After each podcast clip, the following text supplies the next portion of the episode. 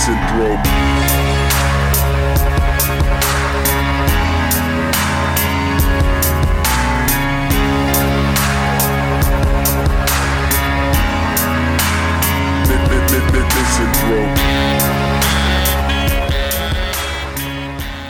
Chair Shot Podcast is back. 22nd of July as summer rolls on here. It feels like it's been so long since we did a show. Last time we did a show, I had a chesty cough. The World Cup was still on. Paul was in a different house. It's all changed. It's all gold here at the chairs. Oh, the pigs are still here though. Blah, blah. Um, uh, so some things don't change. Uh, anyway, uh, I'm one of your hosts as always, Barry Murphy, joined as always by the uh, inimitable, the the birthday boy since we last had a show, I believe, Mr. Joe Towner. Hello there, Barry. I don't think I, I was. Did you have a? Was, did we talk about your birthday on the last time we did a show, or was that not? No, no, we didn't No, bring it happy, up. happy birthday, mate! How, how, how old you? How old you? Tell the tell the world. Um, you're my my real age or my worked age? Oh, feel free to work it. Feel free to work it. That's all right. 28. 28 Oh. years of age. Can you believe it? We're all in our twenties. The old Batista, Oh, true the enough. old boogeyman on Tough Enough, Okay. Or or, or more That is- recently, the uh, the the Keith Lee. God, yeah, how old's he? He must be 58. I don't know. There was fake. someone asked him because his Wikipedia had two different ages, and I think he said he was 34. But then I saw people turning their nose up at that because he's got, he's got the old salt and pepper beard going on. He's a good-looking Yeah. man, but I don't know how old he is. Sure. sure. Um, Anyway, also with us, pressing the buttons, being a producer, oh, oh, oh making sure the levels are just oh, level. It's Paul Griffin. I don't think they are perfectly level, but it'll do. Uh, shoddy production of this show. You having a laugh? Yeah, sorry, I was just drinking a Coke when you introduced me, so I'm, I'm a bit burpy I remember- well. I remember Brian Altano once chastised me for sending a song into the Brian and Vinny show that blew out his speakers because I didn't levelate it properly before I sent it in. Uh, and it was it was um, uh, I believe it was I saw mommy kissing Santa Claus, but when it uh, when it said I saw mommy, and then I put in a clip of Velvet Sky saying kissing my ass, bitch. and I think it was extremely loud, and I, I, I probably should have corrected that. So, the point I'm making here is none of us are experts. Not like I went to college and studied audio engineering as part of my journalism degree, which I did. But uh, that was years ago, innit? I forgot it all, and I don't and I don't produce this show. So uh, anyway, lads, we're back. We had a few weeks off. Last week was, of course, the World Cup final. It was also, uh, you know, uh, Paul was indisposed uh, and and all that other stuff. So we had a week off. Um, World Cup's done. Of course, football came home. I think we can all agree. Um, uh, we Yeah. teased it for weeks, and we, we did deliver the goods. Yeah. So so yeah, what did you lads make of that final, or that, or those final and semi final rather? Uh, I thought the final was great. Lots of lots of goals, lots of incidents, and uh, Croatia got battered. So that was that's all I wanted really. Good, Yeah. good stuff. And uh, of course, England came fourth, which is their best finish since 1990. Whoop, whoop. Um, so I can't really complain. You know, it's better than I was expecting, and did pretty well to get to the final four. So you know, Does it still still feel a bit like a, an opportunity missed though? it always does when you're that close. I mean, Yeah. any team that gets to a semi-final, you're only one lucky kind of game or goal away from getting to the final, and then maybe winning it. But you know, it'll, Yeah. it'll come one day. Yeah. Um, so Yeah. It, it reminds me a lot of the um, the Iceland game, the infamous Iceland game from a few years back, where England like got their noses in front and then Mm. just kind of stopped playing. I don't know, were they tired or what was happening? But Croatia just seemed to have the extra gear that England didn't have. I think they just completely dominated in the midfield. Um, and I think Southgate didn't really change anything. But then again, we didn't really have any midfielders that we could bring on to influence the game at all. So it's hard to know what he could have done. I think it kind of showed our limitations um, as well as the, the potential. So uh, we'll see. I think it's now it's a case of more can we get new good young players coming through? Um, hopefully we will. That's what's going to you know prove the difference in the long run. rather than just a you know a one-off semi-final. I think at least they can they can come home with their heads held high this time, as opposed to it being another colossal. yeah, it wasn't a failure. disaster. as it often is. To be fair, they overachieved this time rather. yeah, they did good. They did a good, a good job. So, so yeah, decent. Um, I had France, uh, obviously picked at work as my team, Oh, so I won. Um, I won a couple of uh, tickets to uh, a tour around the Aviva Stadium. So I'm much looking, looking forward to that. Maybe I'll get to go out with Very the pitch. nice. The hollow turf where Ireland routinely draw nil all with teams like Greece and that. um, and I also won a bit of money on it as well. I did a little bet, a little betty, you know. Uh, as Ray Winstone says, I always bet responsibly. Um, Yeah, you did a little Betty. What did that think of that? well, if I had lost the money, she probably would have been upset. But the fact that I won lots of money, good in that, isn't it? So I I also had a little bit. a little bit. Sorry, go on. Did, how, what did you win? How I- much did you win? I won eighty-three Thanks, man. euro. Wow, wow, wee, wah. What's Not that, bad, not bad. what's that in pounds? don't. Eighty-three probably.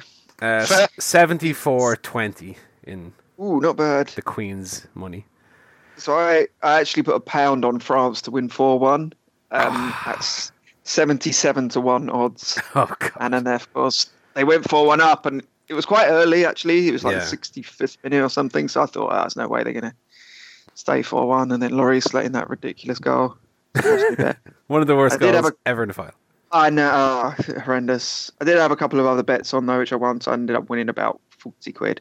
So I can't complain. I put um, I think I put three bets on at a fiver each, so I spent fifteen. Mm. I had um, France to win and Mbappe to. Sc- Let me get it up here actually. Uh, I had um.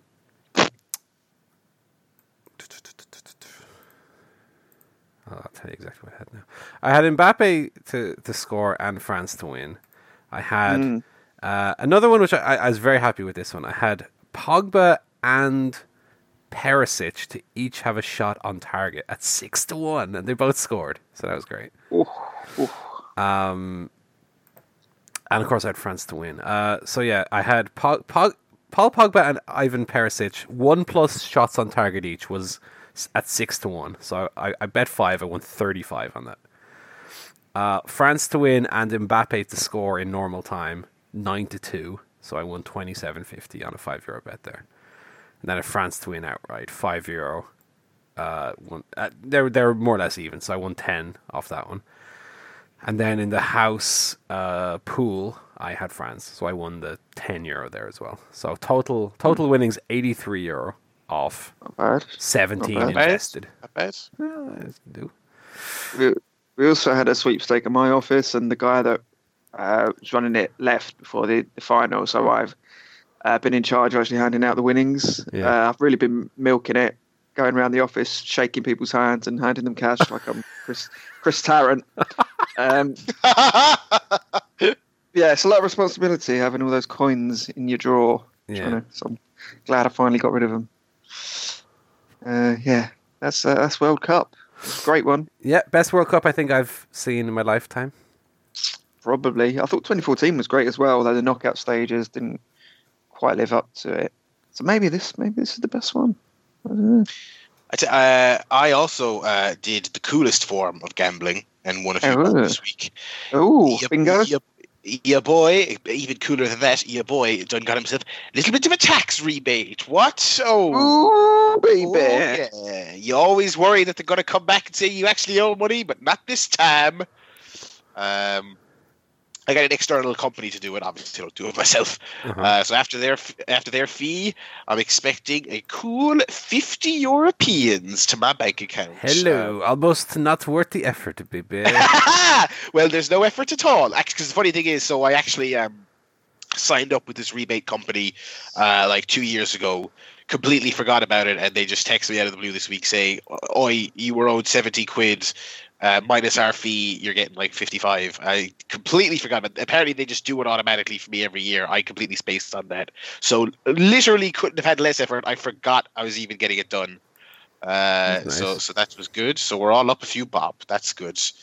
Um, uh, yeah. So what else we got going on here on the Life Guff? Paul, why mm. couldn't we do, do a show last week and it was all your fault? You uh, I I moved house, so I was quite busy last weekend. To be fair, even even on the Monday after the final, I was in, in the yeah. throes of a move. So we, we we no longer come from Leixlip, London, and Limerick, the three L's. Oh, which I never thought about before in four hundred and one episodes. That's something we should mm. have used. This is this is a perceptive podcast. I'm telling you, nothing gets past us. yeah, I now uh, I crossed over the border, brothers, and I'm now coming to you from County Dublin. Oh, hello. Paul's now way more broke than he's ever been before. um. So yeah, so we're in North County Dublin, uh, a mere four dart stops away from the city centre. So in and out, quick. So more cinema trips, um, potentially more wrestling shows. Um, is it, is it less awkward for you to travel to and from? It, it well, it, let, us say yeah, a bus in from Leixlip to Dublin can take maybe forty-five minutes on a hmm. typical mm. day. Train is about ten minutes. So mm. yeah, a quarter of the trip time, and the train station is a three-minute walk from here, so it's yeah. cl- closer than the train station is in Leixlip, for example. Uh, so that's nice. Yeah. Um, the the only thing then is the commute, obviously, back to Leixlip is a bit more difficult. Um, although I do have some job related things in the pipeline that I wasn't necessarily planning on. Like the the fact that we moved out here is because Nat is going to university starting end of August, oh. September. So mm. to, for nice. it to be more convenient for her since we lived in Leixlip for like three years. Um, and uh, yeah, the commute is like two trains into work now. Like a the short ten minute train and then a longer half hour train. So I, would say it's getting into work takes me about an hour, maybe an hour ten. Um. Uh, so we'll see what happens there. I, I I didn't have any plans on like changing job, but like something has come up that maybe I'll I'll look into, uh, which would be a big old pay rise if it were to Ooh. If it were to come out, but you know, I'm not, I'm not hanging my hat on it or anything. I'm very happy with the job I have at the moment. Um, but uh, yeah, so that's kind of how it's been. The fact that I'm commuting in now on the trains, and that means that in the morning and on the way back, I can get a lot more movies watched on my tablet. Whereas when, oh, I, when sure. I was walking in, walking out, it was just listening to the podcasts that I have on my phone. So I have four movies to review uh, this week that I think three of them I watched exclusively on trains. So look forward to train movie review. And ironically, one of them wasn't Murder on the Orient Express because I watched that. Uh, Imagine which, which, if you'd been watching that on the train and then someone had done a murder and you'd have had to go on, uh, I will solve this murder because I am possibly the greatest detective in the world. Good film. Mais non. I don't have a. I don't think I have the mustache for that. To be fair, which no, uh, version of did you watch? The the late the latest one or the like yeah. 1960s one? No, the the new one. The new, new one with Ke- Kenneth Branagh's ridiculous mustache in it. Uh, well, we'll get to that. Oh, we will get to oh, that. Oh, mate. Um, also, I went playing golf yesterday. What? Um, yeah, it was my dad. it was my dad's birthday on Wednesday, so there was like a golf yeah. outing, so I popped along to that. I, didn't play too badly. I can hit the ball let, good. Did you let him win? Well, no, it was like teams. It was like a fa- almost like a family oh. get together, and it was like oh, four, okay. four on four. I was on my dad's team, so yeah, I had a, had a couple of 150, 200 yard drives, and I'm pretty pretty handy. I play golf like once a year with my dad. Um, a couple of good putts and that. Yeah, it was a nice day. out. The only problem is I'm like sunburned because it, it, did get quite muggy mm-hmm. yesterday. Mm-hmm.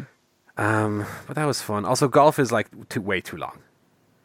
18 holes is too many. Let's make it 12. Six and six. That's I think more than enough because I start to get tired after like 15. My arms, are, I just can't swing. Yeah, let's let's accommodate let, let's let's accommodate once a year, Paul. Yeah. Ah, it's nice to get around and knock a ball about.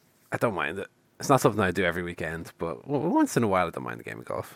Um, then we went for uh, food afterwards to uh, another golf uh, club because the the one we played at didn't didn't serve food, and they they served quite a poor steak. So I don't remember what the place was called, but you've been shamed. Um, yeah, well, no, they haven't because you can't remember the name. So I or, I ordered it rare, as you do, right? How how do you want your steak done? Rare. And then it came and it was like brown in the center. I was like, there's not even not even pink going on here, lad. This isn't rare. tasty, tasty. No, sure, it might as well have it might as well have just been leather or something.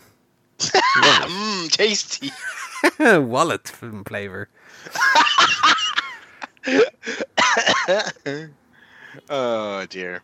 Because then people were passing around, you know, peppercorn sauce, whatever, and I, I typically don't eat steak with sauce on it because I feel like when you have like a, a rare steak or even like medium rare, the the sauce of the steak is the sauce itself. You don't need extra sauce on it because the steak would be so flavorful. But unfortunately, it was just a, a flavorless slab of meat. It was quite poor. Um, should have gone for the burger. Oh well, you live and you learn. Uh, so what about you, your guys? What have your weeks has been? Uh, I didn't do anything. No, Uh, uh, no. bit bored. bit bored lately. Not much going on. no. Uh, yeah. Uh, I'm going to Cork next week. Uh, that'll be fun. Uh, I'll be back in time for this show though. I'm going on Friday. Uh, New wrestling promotion down in Cork. So I'm going along to that. That'll be fun. Okay. Uh, but yeah, uh, other than that, not much, yeah, yeah, yeah. Not much going on. Not much going on. how how Um, far is it from Cork to Limerick, or vice versa? Uh, I think I think the, I think the train is like an hour and a half or something That's like that. Too bad. Um, it's it's it's really manageable. It's really manageable. Um, yeah, you know, quite quite a few weeks, kind of you know working away. Very very much just kind of you know killing time between my various kind of weekends away up to Dublin and whatnot. Um, uh, late, lately. Um, we were considering moving out of, of the current flat. Our, our um, uh, lease was up kind of end of this month. But we're staying put, which is good because there was shag all else in the city worth going to, and I hate moving. So um, so we just we, we re-signed where we are. So that's that. Yeah, not a whole lot. Of, not a whole lot else going on in the old life at the moment. What about you, Joe? Any other any other life stuff you wanted to touch on before we move on? Um, Thursday, I was fortunate enough to go along to a client's summer party. It was on a boat on the Thames. Um, I've never, I've never been on on a Thames boat before. Uh, having grown up in London, I often kind of walk by the river or over the bridge and look at people on boats and go, "What a bunch of idiots! Who'd want to go on a boat along the Thames?" Um, then actually getting to go on one, I was very much like uh, Chandler when he goes and does all the touristy stuff in New York. Uh, suddenly, I realised how much fun it was to go on a boat on the Thames, and you you get to see all the all the sights, and goes uh, right along the river, and then turns around, sails back. Have a few drinks. That was a lot of fun. Uh, and then we uh, went out for some drinks afterwards, and a, a lovely, lovely burger at Honest Burger, which might now be my favourite burger chain. possibly possibly overtaking meat liquor. Um, just raw, such a good burger. Chips are great. They have rosemary rosemary chips, so there's really nice chips with seasoned with rosemary.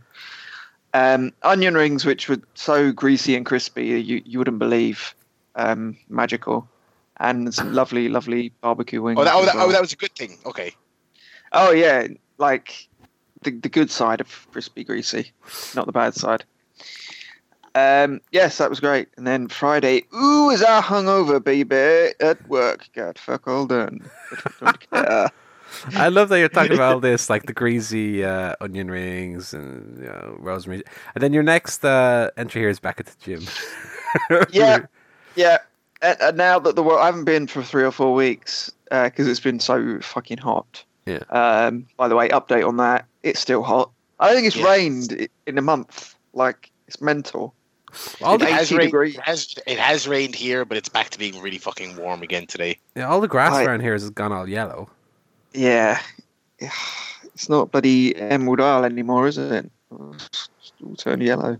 Yeah, Um, gr- great material. Good. oh dear.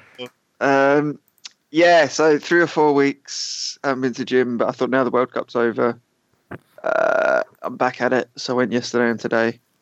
So that's that's good. That's All good. right. Start going again. How are you on the Ryback scale? Are y'all muscly yet, or Um, Is that a probably scale? What? I don't know. three three Rybacks out of ten.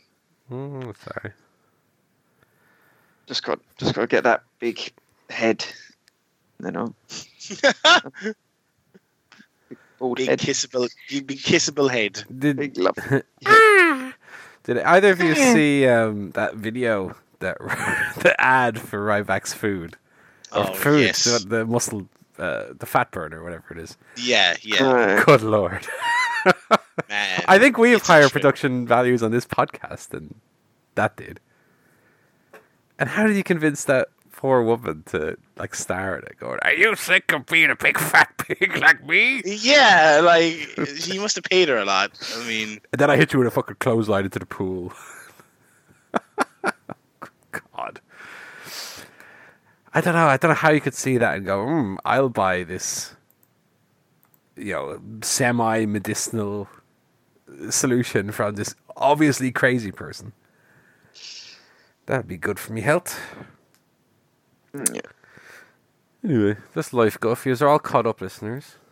yeah, there Yeah. you go. We've had a very exciting few weeks, obviously. Yeah. Uh, now we're going to get into the other guffs. We're going to talk a little bit about tellyguff, Well, well- uh, things Mm. on the television. Um, did any of you watch uh, the first episode of Who Is America? Oh yeah. Okay, now I was very excited for this. This is the new uh, Sacha Baron Cohen thing. It's nice. Uh, I like. yeah, My wife. my wife, etc. Um, Uh, Borat, Borat is back.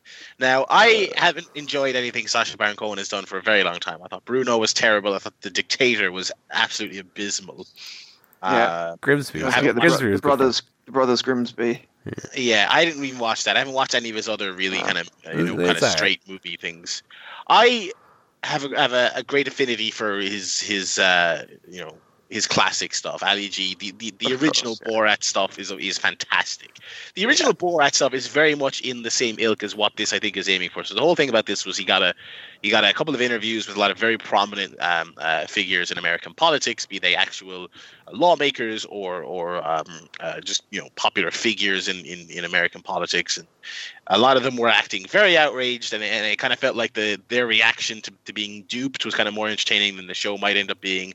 Got a lot of great publicity, and then and then the show came out, and honestly, I thought this was mostly just bad, you know, modern Sacha Baron Cohen Drek. Um, I thought the first couple of skits were very much like he had this character that he thought was hilarious, and so he did a, basically a skit with another person in the room reacting to it a little bit. You know what I mean? Uh, Mm. uh, uh, like uh, he had a so he had this like redneck character, and he interviewed Bernie Sanders, and I feel like uh, like it was it was so immediately obvious that it was a it was a um, a not serious thing that I feel like like he didn't get any amusing material out of Bernie Sanders. You know what I mean? It's not like he duped any kind of way. It was well, I have this script for this redneck interviewer character that I'm going to read. And Bernie Sanders will kind of sit there awkwardly and look at the camera like he knows he's t- taking part in some nonsense, and that was it. It was the same. Then he had a kind of um, a self-loathing kind of white straight male character who who speaks to some uh, uh, uh, like Trump supporting a well-to-do family, and again, that very much felt like he was just. I have these jokes about these kind of people that I'm going to read, and I'm going to do this character that I think is hilarious, and Mm. they kind of sit there and get a little bit flummoxed. To me, he's at his best, and this was reflected in the end of the episode when he had the the, the kindergarten um, gun shtick. His stuff is at is at his best when he kind of gets the other person to hang themselves. Yeah. Um, uh, that's what made the original you know Borat skits on on the Ali G show funny was he would go to these um middle of nowhere American towns, and like the best one was obviously when he went to this like karaoke in this Texan bar and got them all to sing along with "Throw the Jew Down the Well." You know, it was like he he has this unusual character, but it spurs. What's really what's really funny is the reaction he spurs out of the other people, um, and a lot of this show was not that. I felt. Um, so I, I ended up being pretty disappointed. I'll check out the next episode, but I was not enamored with it. Yeah, I didn't really find it funny. Um, the characters weren't very good, and it was quite mean spirited in the bit where he's with the woman who runs the gallery. Yeah, because um, she's not. I, I, don't remember her being particularly kind of. Uh, you know, anywhere on the political spectrum, or, or a hypocrite, or a, someone in power. She's just a woman running a gallery. I think. I don't know why it was necessary to make fun of her for six or seven minutes. Mm. Um, but yeah, I might watch the second one, but not particularly keen. I didn't. Um, I didn't watch. I've seen a, a short clip of. I think the Bernie Sanders interview. That's the extent to which I've seen the show. Um, and yeah, I, I feel like. I think for me, the reason why the character, especially Ali G and Borat work, is because the characters themselves are coming from a place of like ignorance. It's it's not it, it well, it's mean spirited in the sense that people are being fooled and they're being duped, but the characters themselves and why they work are because Ali G is just so ignorant of how the real world yeah. works, you know. Mm. And Borat obviously is to to to the extreme. Um. So I don't know. I, I even even when I uh, heard about kind of the furore of, of, this thing was coming, I never really felt compelled to like, like that's a thing to go back to. The the Ali G show definitely feels like a, a product of its time. You know, the emergence of reality TV back then, where that all felt kind of organic and unbelievable. Whereas the I, I, I don't want to because I haven't watched the whole like episode. I haven't seen the whole show, but the the big fat American in the scooter. Uh, am I remember that right? Mm-hmm. That yes, that, yeah, yeah. The, the guy when he's interviewing Bernie, he's sitting in a scooter. Yeah, that felt kind of more Bo Selecta than anything to me, to be honest. It really was, and like w- one of the first jokes is um, he's like, "What do you think about Obamacare?" And Bernie's like, "Oh, it wasn't perfect, but I you know, I like the idea of it." And his response is, "Oh, oh, well, it's it's bad because I signed up to Obamacare and I got three diseases." And it's like, okay, first of all, that's not a funny joke. Second of all, it's not even remotely believable as a thing. Like, like there's not a fucking chance you didn't immediately destroy the mystique of the interview and the routine you were doing when mm. you said that. Like, Cassandra just kind of sits there. I goes, oh, oh, well, I, I, I don't know uh, uh, uh, how that came to be, but anyway, you know, and he just kind of moves on. It's like, it's like you're not, you're not. That's why I said it kind of like, mate, what I think you want to do is ditch the interview format and just yeah, make a Bo Selecta sketch show. I think that's what you want to do. Because my like, favorite, my favorite skit that Ali uh, that um, Sacha Baron Cohen's ever done is um, a deleted scene from the Borat movie where he's just in a supermarket supermarket asking the guy, "And what is this?" And every just the guy's just repeating, "That's, that's cheese." And this one, and this cannot be a cheese. This is a paper, and it's the, the other guy's this is just cheese that's cheese. That's cheese as well. And this, it goes on for like five minutes of just repeatedly asking. Like, there's no uh, political agenda to it necessarily. It's just so mm. simple and it's it's hilarious. Um, I, I don't know. I don't know. The, the the main event, which by the way, the, so the sec the second half of the episode was good, but it's also the part of the show that they put out for free on YouTube to get people excited. Right. So when the good bit when the good bit of the show started, it's like, oh wait, I've seen this. Uh, mm. Basically, he, he he went as this. Uh, Israeli uh, counter-terrorist agent turned television interviewer, and he went to all these kind of you know, uh, Republican lawmakers, and he was like, "In Israel, we uh, uh, teach kindergartners to hold guns to stop mass shooters," and and and and again, that's kind of more along the classic formula because they're like, "Oh." My gosh, that's so great! That is so great. Uh, uh, some people might hear that and their head will explode, but I think that's the best thing ever. And and like, all right, okay, you got these, you know, you got these big wigs to read a really embarrassing script where they endorsed that idea, and that's kind of funny. And then there you go. But eh, but again, that was one skit on the whole show. And as I said, they put it out for free beforehand. So watching, actually watching the whole show was kind of a pointless exercise. Um, but yeah, right now it seems like the, the real entertainment value is kind of going to be from people freaking out online that they were duped. Right. Um, and watching the actual show does not seem like a necessity, unfortunately. Um, but yeah, I'll check out the second one, and if this if the next one's not any good, I'll probably bin it. It feels like you said it felt like a product of its time. It does feel like this has kind of been left in the dust by stuff like Nathan for You, um, which takes mm-hmm. the, the the conceit of what he and you know Chris Morris were doing 20 years ago, and has really just gone in a whole other direction and and taken it to the next level. Um, mm. uh, whereas this still feels like it's kind of stuck in its, you know, stuck in its ways. But um, yeah, um, the only other thing I watched this week, other than kind of you know bit of Brooklyn Nine Nine here and there, uh, I finished The Staircase on Netflix. Uh, I'd never heard of this before until it came out on Netflix. Apparently, this first aired in 2004 uh, in, in, France. Uh, it's a it's, it's an American. Uh, it's an American murder trial, but it was apparently filmed by a French documentary series for French TV, and then Netflix just recently uh, got the rights to it and then commissioned, I think, two follow-up episodes or something like that. Really good. If you like your true crime docs on Netflix, in, in the vein of Making a Murderer, it's really good. I think it's better than Making a Murderer in in a couple of ways. Um, it's way more. Um, way more focused on the uh, the legal team as people. You see a lot of the there's a lot of um, uh, footage that might seem like it's not especially important, but it's it's it's telling you um, about who they are as people. Like before the trial commences, the original trial back in 2002, you kind of see they bring in like a, a, body language expert to to speak to um, the subject of the documentary, who's being. If, you, if you're not familiar with the story, he his wife is found dead at the at the bottom of the staircase of their home. Uh, he's prosecuted for her murder. The defense argues that she slipped and fell down the stairs, and and as is often the case, there's a, a there is no clear indication of what really happened, and so that's that's the story.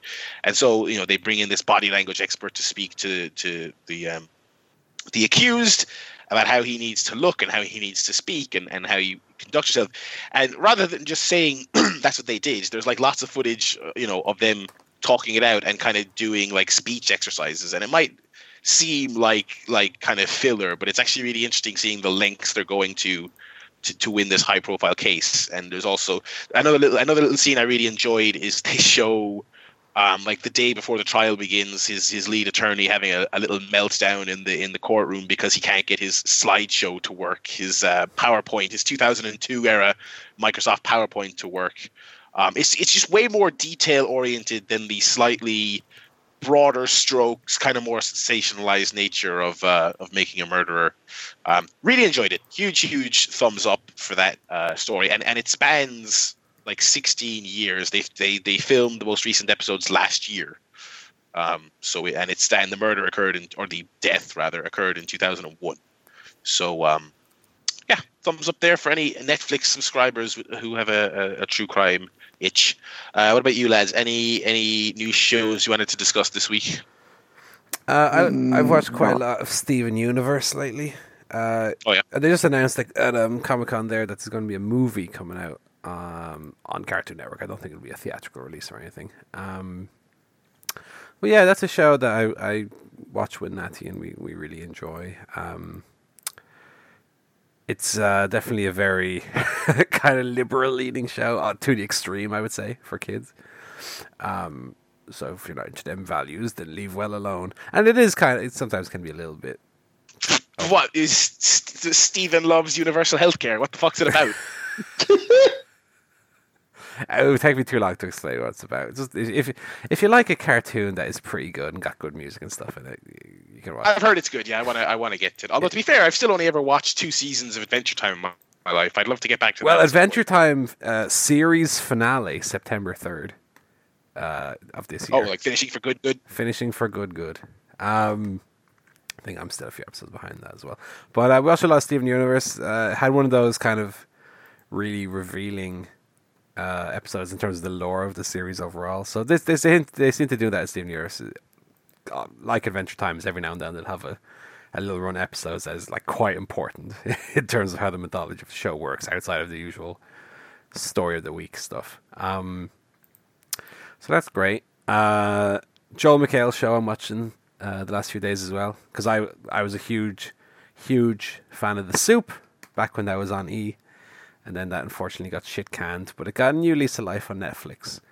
Uh, so I watched a couple of episodes in the last few days. There's a they just released uh, in the last couple of weeks a another batch of episodes, six more episodes.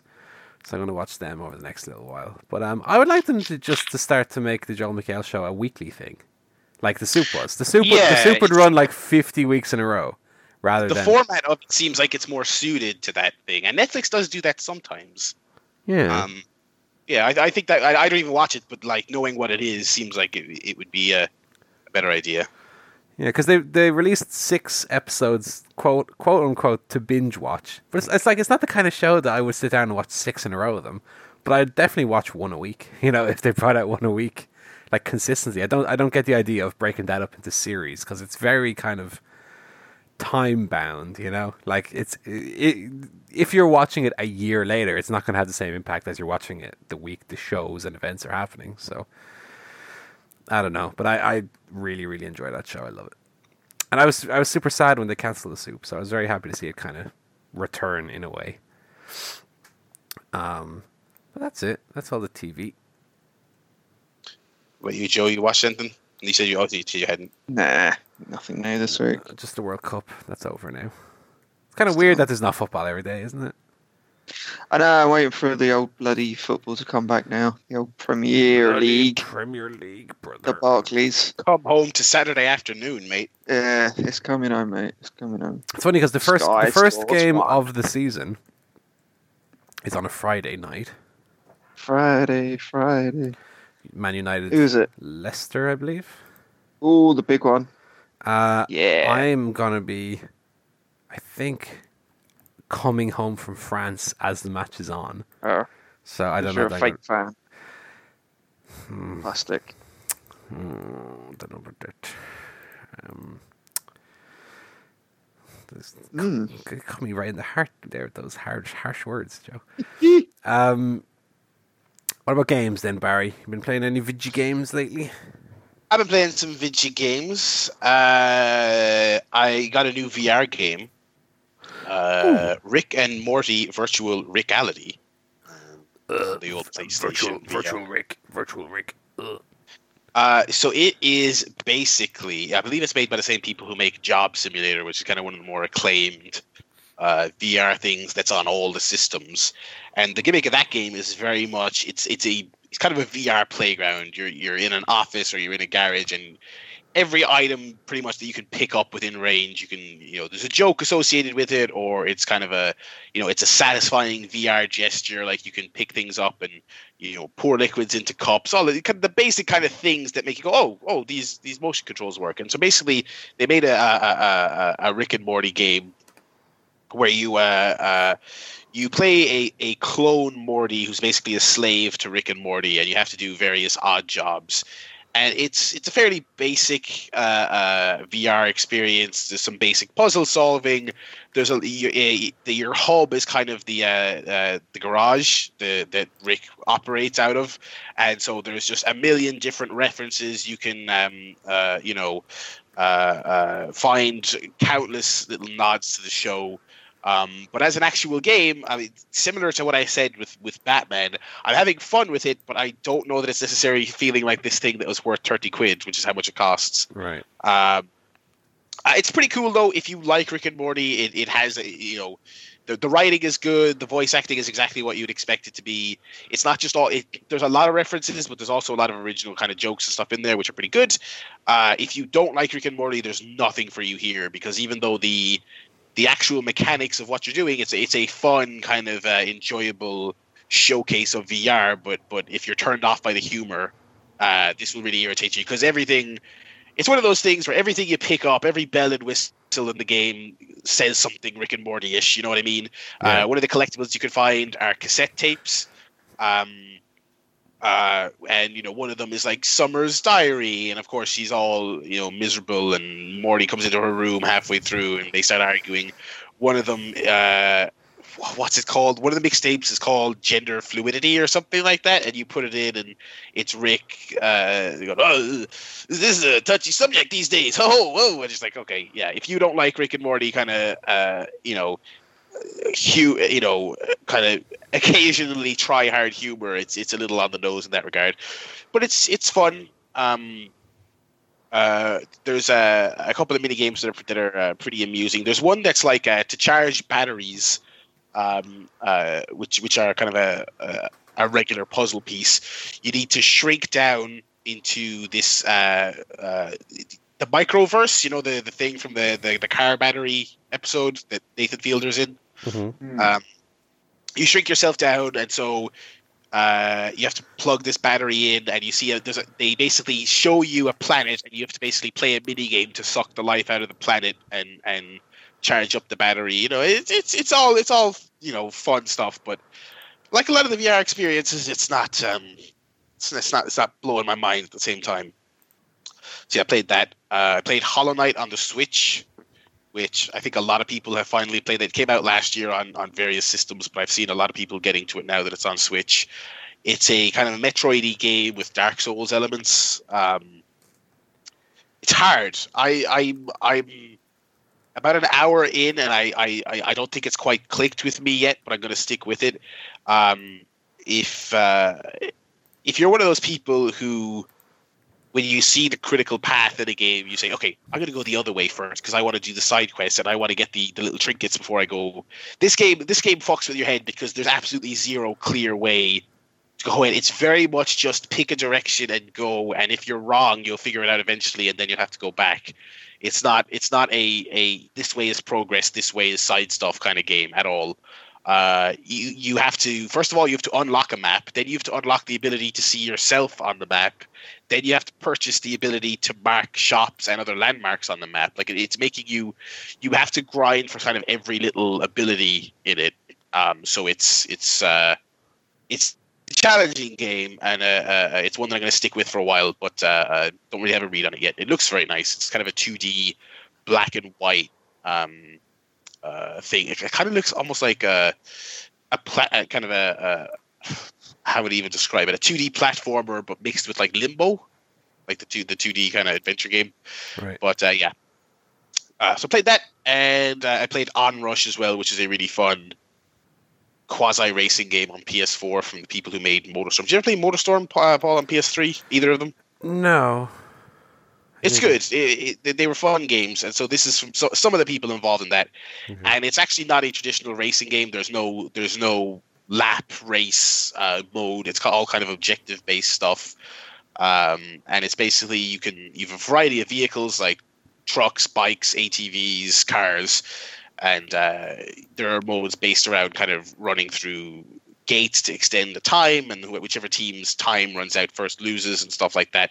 All kind of different different approaches to, to a typical driving game. It's very arcadey, big emphasis on ramming people off the road, burnout style uh, crashing. Really, really good. Really enjoying it. Um, I think it's kind of one of the more underrated games of the year. Um, as someone who who really likes arcade racers and doesn't really have a whole lot of time for more simulation style stuff, it's really scratching that itch, itch for me. Mm-hmm. So um, yeah, uh, a thumbs up on Onrush so far. And Onrush is still on sale, I believe. I got it for half price. Uh, it's a 60 or 70 euro game, I believe. I I really hesitated to buy it at that price, and I would hesitate to recommend it at that price as much as I'm loving it. But it's it's I think it's still 35 on the PlayStation Store, so I, I would definitely recommend it at that price if anyone's curious. But uh, but yeah, that's what I've been playing this week. What about you? Um, I played a little bit of Last of Us as I do, tipping away on that one. Um, I had a funny glitch happen with it where the setup that I have with the PlayStation is that it'll play, it'll play the sound through surround sound speakers. Okay, so I don't know whether there's a, a, speaker missing or what what the case is. So if anybody has a setup like this, please let me know. Um, that during a cutscene, uh, whatever the channel that the the voice acting is on, I don't have that. So I'm just hearing background noise and music and the mouths are flapping with no audio.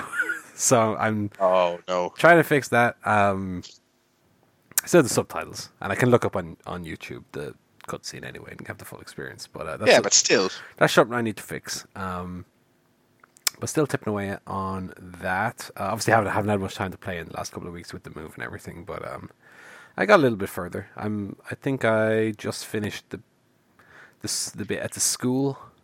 That was oh yes, uh, quite yeah, yeah. good. Um, and I did get Pokemon Soul Silver. I bought it on eBay for I got that one and Heart Gold for a combined thirty five euro, so eighteen euro, let's say. About six hours into that, that's what I expected it to be. Um, the only thing that I didn't take into account, I believe. Now, again, if I'm to be corrected here, somebody can let me know. But uh, that was released on the original Nintendo DS at a time where Nintendo were really just starting to dip their toe into online gaming. So it made use of a th- an actual thing which was called the Nintendo Wi-Fi connection. Okay, and the little logo used to be on all the DS games. I believe that's been discontinued since like 2014. So I don't think, unless I'm wrong, I don't think I have any way to trade or battle. So it's very much a standalone Pokemon adventure, even though me and Natty are both playing it. Um, so that's unfortunate. I didn't. I really didn't consider that. But um, sure, what can you do? It's it's it's a fun game anyway. I'm about six hours into it already, and uh, I play that on the odd train trip as well. So it helps me kind of pass the time. But that's unfortunate. Um, oh well. That all the games? I believe so. Yeah. Um, You haven't played anything, Yeah. Joe? Nah. No, no game for you. Um, yeah, we can move in to movieguff. Oh, lots, lots of movies this week. Lots of movies this week. And Paul, I've stolen your gimmick here a little bit. I only went and saw a Dwayne Johnson movie. You son of a bitch! I watched one too. Whoa. I went and saw that new movie Skyscraper, Right, which is a movie starring The Rock in a brown shirt, that it is. uh, uh, where he does action things. So it's all right. Um, this is the movie that he got very defensive about people saying was ripping off Die Hard. Um, uh, to the point that they commissioned people to make uh, homage posters in the style of the original Die Hard, going, "Oh, love it, brothers! Check out this flame emoji poster. We really set out to pay homage to these classics when we made Skyscraper." Um, the movie is extremely fucking Die Hard. It's extremely Die Hard. Um, except it's it's uh, like I think it's twelve rated, so there's so don't expect any uh, insane violence. But it's all right. It's a functional summer blockbuster. Um, where you know he made he also made this big deal about the fact that he was like this uh, injured uh, uh, former like SWAT team member. Yeah, he's an Uh, 'cause amputee, he- right? he, he- he's an amputee, and the the prologue to the film is him losing his leg. Uh, Other than a bit they showed in the trailer, which is him opening a door with the leg, it's not that big a deal. It's not any kind of thing that's majorly focused upon. Um, uh, you know, it's it's pretty much just I have to get into the skyscraper to save my family. Um, his wife, by the way, is the lovely Neve Campbell, which I was not aware of Uh-huh. um, before I saw the film. Um, so that was good. That was extra star for that. Um, but yeah, it's all right. The ending is embarrassing. The ending is like one of the worst fucking things uh, I've seen in film all year. It's so on the nose. It's so cringe. Um, but uh, uh, the the the, re- the first the first ninety percent of the film is is is pretty damn good, and it's one of those. It's a rare film where I actually got a, a sense of like vertigo watching it, like because obviously there's that thing that everyone's seen now where he's climbing the crane to, to Yeah. jump across the building, uh, which is also the source of ridicule. But uh, it's it's really well done. It looks great. The special effects are largely pretty good. Um, I wouldn't recommend people rush out and see this, but since uh, every cinema is showing it 20 times a day, because it's the, the Rock's current movie, uh, if there's nothing else on and you want to go see something, it's all right. Um, uh, yeah, that's it. Uh, so yeah, I saw Sk- Skyscraper.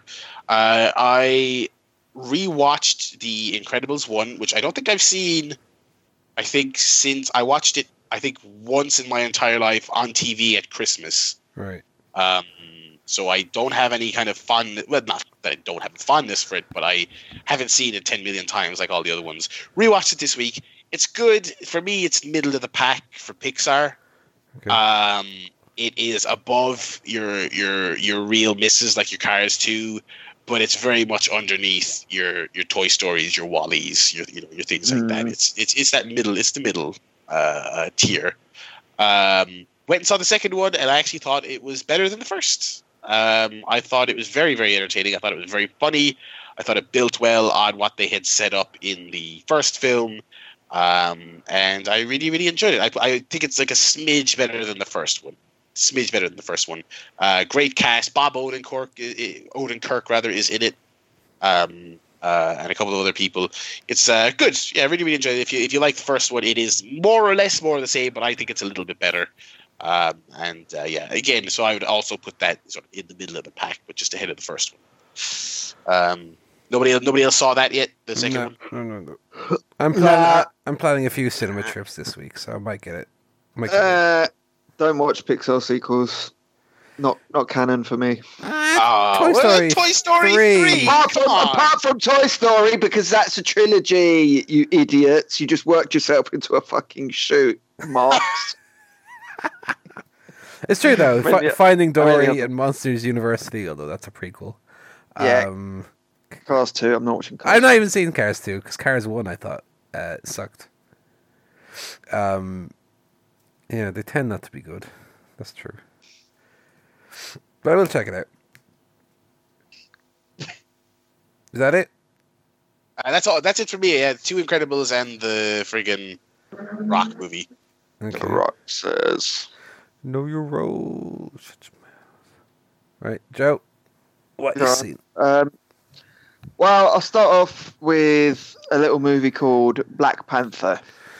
Ooh, Which- I haven't heard of that. What's that about? It's one of these Marvel movies about superheroes.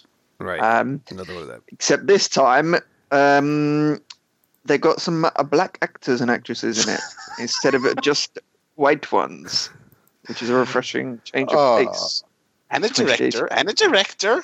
And the director and probably the, all the lads and girls that worked on it. The grip. I don't know. Yeah, Grips and the best, the best boy. Yeah, I specifically to ensure this film was woke, I googled all the grips from the credits when I saw the film, and I was like, these better all be black folk. Yeah, I bet all the CGI people were still like either white or Korean. Oh, or but a, a bunch of absolute fucking uh, white nerds, no doubt about it. Ah! But, Take that. But take that, you probably millionaires. Um, so I enjoyed the film. I thought it was good. I thought, um, in terms of the Marvel movies, it was it was slightly more enjoyable. I didn't think it was a kind of transformational movie experience that um, it was somewhat portrayed as when when all the reviews came out. Um, well, I mean, it, it was on the level that you just said of that it, it kind of had a, a far more significantly uh, black presence than God any half the movies I can think of. Maybe outside of more obscure stuff like Moonlight and stuff like that. yeah, Which is not, not in the same conversation in terms of scale. also, a far better movie. What? Also, a much better movie. Yeah. say that Yeah. right? Go on. Anyway, What? I Um, don't think that's a hot take, Paul. Don't worry. that Oscar-winning He Moonlight. did win Academy the, Award the, winning Os- picture. literal Oscar for Best Picture. Although uh, some people think uh, Black Panther should win it this year. Uh, Well, there, wa- there was the um the campaign of like, should Wonder Woman be nominated for Best Picture? And it's like, no, you idiots! What does that mean? uh, Stupid. I would be less bothered by Black Panther getting it. I would still be bothered. I think that's a ridiculous claim. But anyway, go on, Joe. Yeah, I I also so I enjoyed it. Um, lot of lot of good acting in it. Um, some of the characters are a bit meh, but uh, I also kind of found the whole in terms of sort of world building and, and showing Wakanda. I don't I don't really see enough of it. I would like to have seen. I like to have cut out a lot of the kind of Marvel bollocks, like when they have that ridiculous car chase in Korea. Um, cut that out and actually show a lot more of Wakanda and, and the, the cities and um, how people live and how the technology has actually affected kind of their lives and things. But you didn't really see a whole lot of that. Um, you saw a lot more of the kind of tribal and, and royal stuff. Um, I also found the the I can't remember what the name of the special uh, material is, but it was almost borderline kind of magical. Like it's not just you know like a Tony Stark and and some of these other superheroes. Obviously, the technology they use is slightly ridiculous. It would be completely implausible in the real world, but in Black Panther, it was almost like you just take a bit of this material and you can literally do whatever you want with it. It was kind of borderline Harry Potter. um, I almost kind of liked if it was a bit more um, down to earth, and maybe they just had developed their society through great kind of science and technology rather than happen to have been, you know, founded on this big pile of metal. Um, that would have been a bit more interesting. Um, it was good. I liked Killmonger as a villain. Um, the only problem was that he was obviously way more fucking awesome than any of the heroes. So I just wanted him to win and kill everyone. Um, it's rare. It's rare that a Marvel movie has that problem. Um, yeah, normally the, the heroes and the villains are shit. So it, was nice, it was nice for them to get one out of two. Take that, uh, man. Yeah, fucking ugh, wasp. Um, so I, I thought he was really good. I'd like to just see a movie about him, or I'd like to see a movie where the hero is a bit of a bit of a badass who's got a bit of a swagger to him instead of being some fucking limp dick do-gooder like every Marvel hero. I tell you, mate, whose actor, uh, whose films you don't want to watch? Old Dwayne Johnson, because that's all he does these days. Well, I've not seen any of them, so that's helpful. Um, I was going to watch the new Jumanji at the weekend, um, but then I decided to watch uh, Murder on the Orient Express instead. So review that kind of. Anyway, yeah, Black Panther, good. Thumbs up. Um, one of the I think four Marvel movies I've actually enjoyed. Um, yeah, but not not you know mind blowing masterpiece or anything. Uh, I also watched Mur- Murder on the Orient Express, which is a remake of, or I guess a, another adaptation of the Agatha Christie Poirot novel. Mm-hmm. It stars Kenneth Branagh um, with a very large moustache. Um, quite a silly moustache, really. I don't know why they, they he decided to go for that. It's like a longhorn, sort of, almost. It goes all the way around his face, almost sort of like right round the back. Um, so it was kind of silly. Well, I did get used to it uh, after watching the film for a bit. Um, I don't know if I really enjoyed it. I think the performances were quite fun. Um, but having seen the old one, I kind of knew, obviously, in fact, even before I'd seen that one, I think I knew the ending anyway.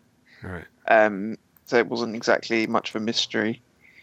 Uh, and to be honest, if I hadn't known what was going to happen, I don't know if I'd have been that invested in any of it, really. Um, it was kind of adequately done, but, but nothing more than that. So, uh, you know, if you've never seen any of them, you might get something out of it, but uh, for me, not so much. Not so much.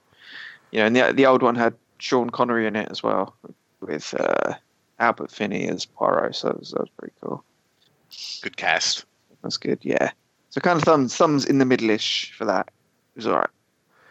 It was alright. Yeah. Um, the one difference, what? sorry, between the old one and the new one that I, I really disliked mm. is that it has this kind of like fake out moment before the real reveal where the I guess minor spoilers here, but it's not not really.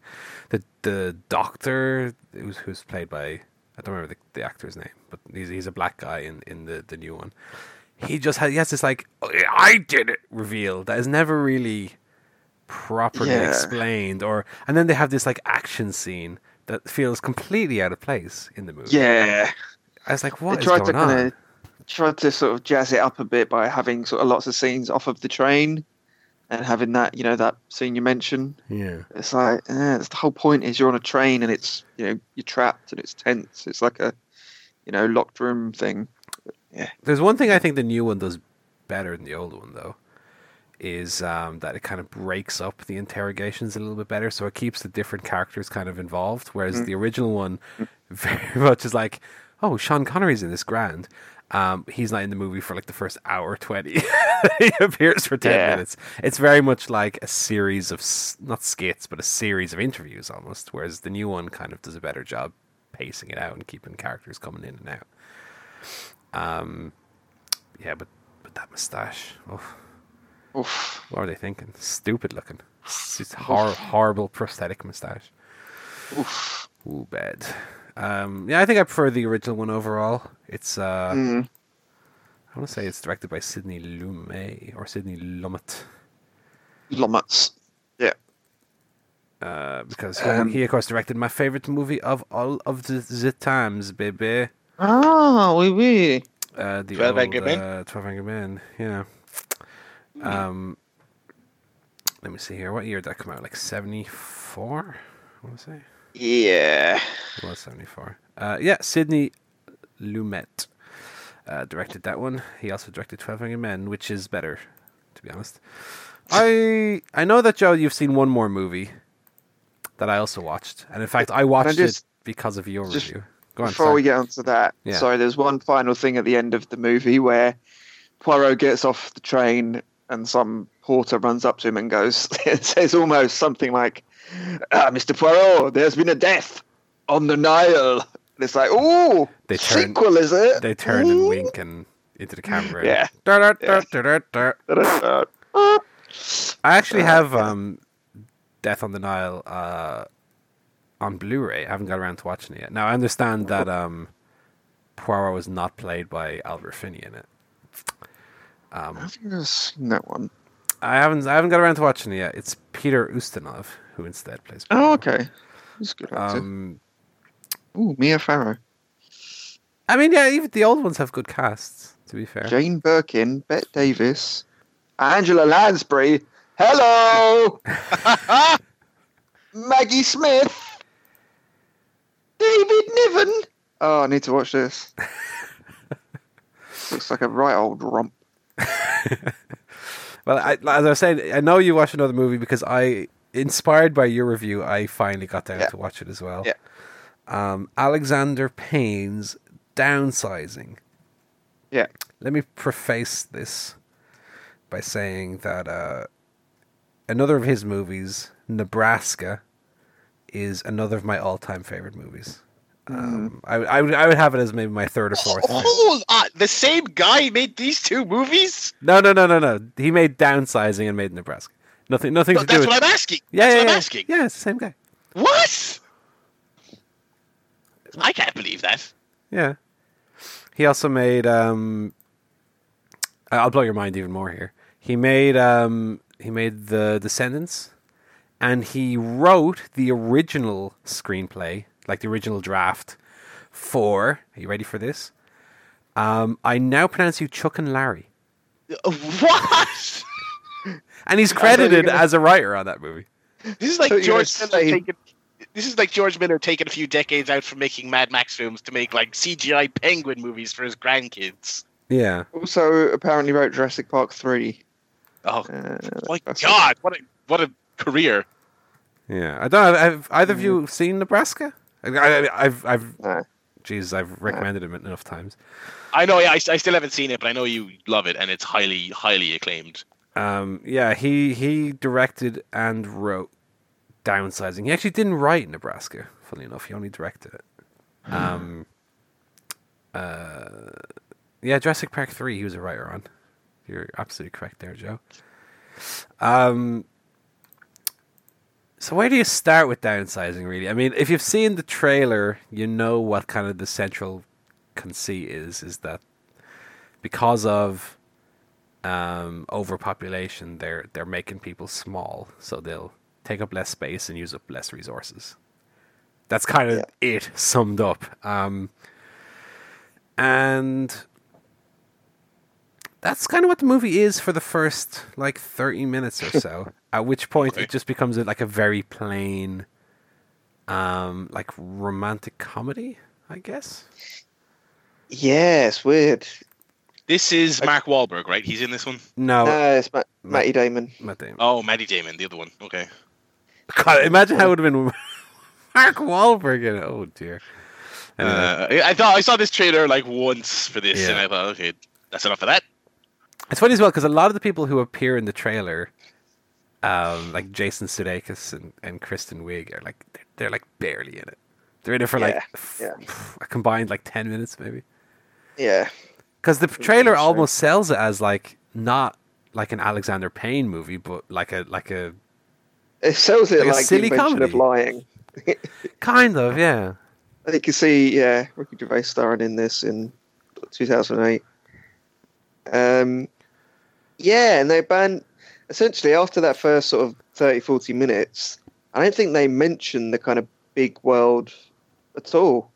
Like it's all just set in the small world. There's no kind of contrast of what's going on with, you know, the regular world with the small world. It just then becomes uh, a movie set entirely in the small world, and because everything's shrunk down, it no longer really matters, does it? No, there, all there, there's like the odd, um, you know, prop that there's like a really big rose, and they point out like, oh, ain't that rose real big?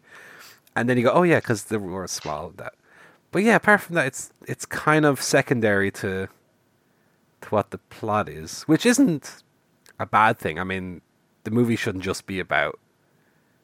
Yeah, look at these small people over there. It should be, you know, it should be about, about the characters No. themselves. God, no. But if, if you're going to use that gimmick, you I think you need to see it through to the end. Though it's it's you don't want it to just be about yeah big candy bars or whatever, but just completely abandoning the concept after half an hour and going off in this direction, which to me made absolutely no sense.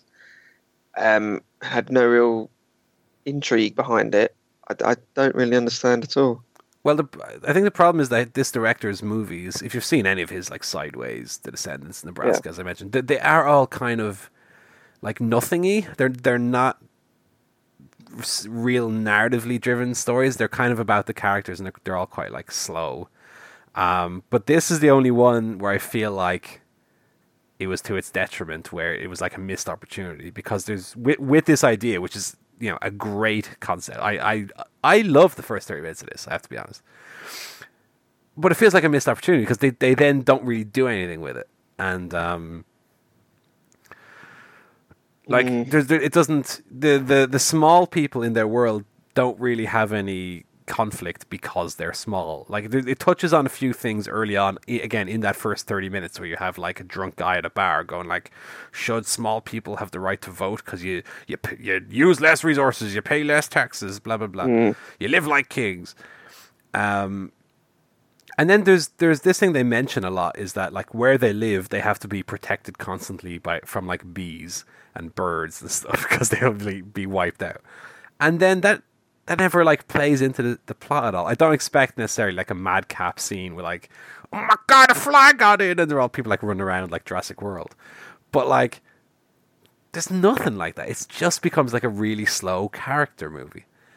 Um, and I even to an extent enjoyed that. I like even the part of the, the movie after that first thirty minutes I, I enjoyed, but to a much lesser extent than I did the first 30 minutes, where I was like during the first thirty minutes I was thinking like why why why were people not liking this? This is great stuff. This is really, really great.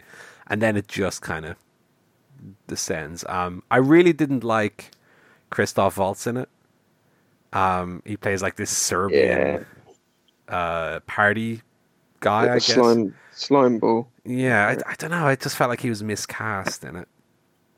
Um, and then the Vietnamese lady, uh, Hong Chau, I believe is the actress's name.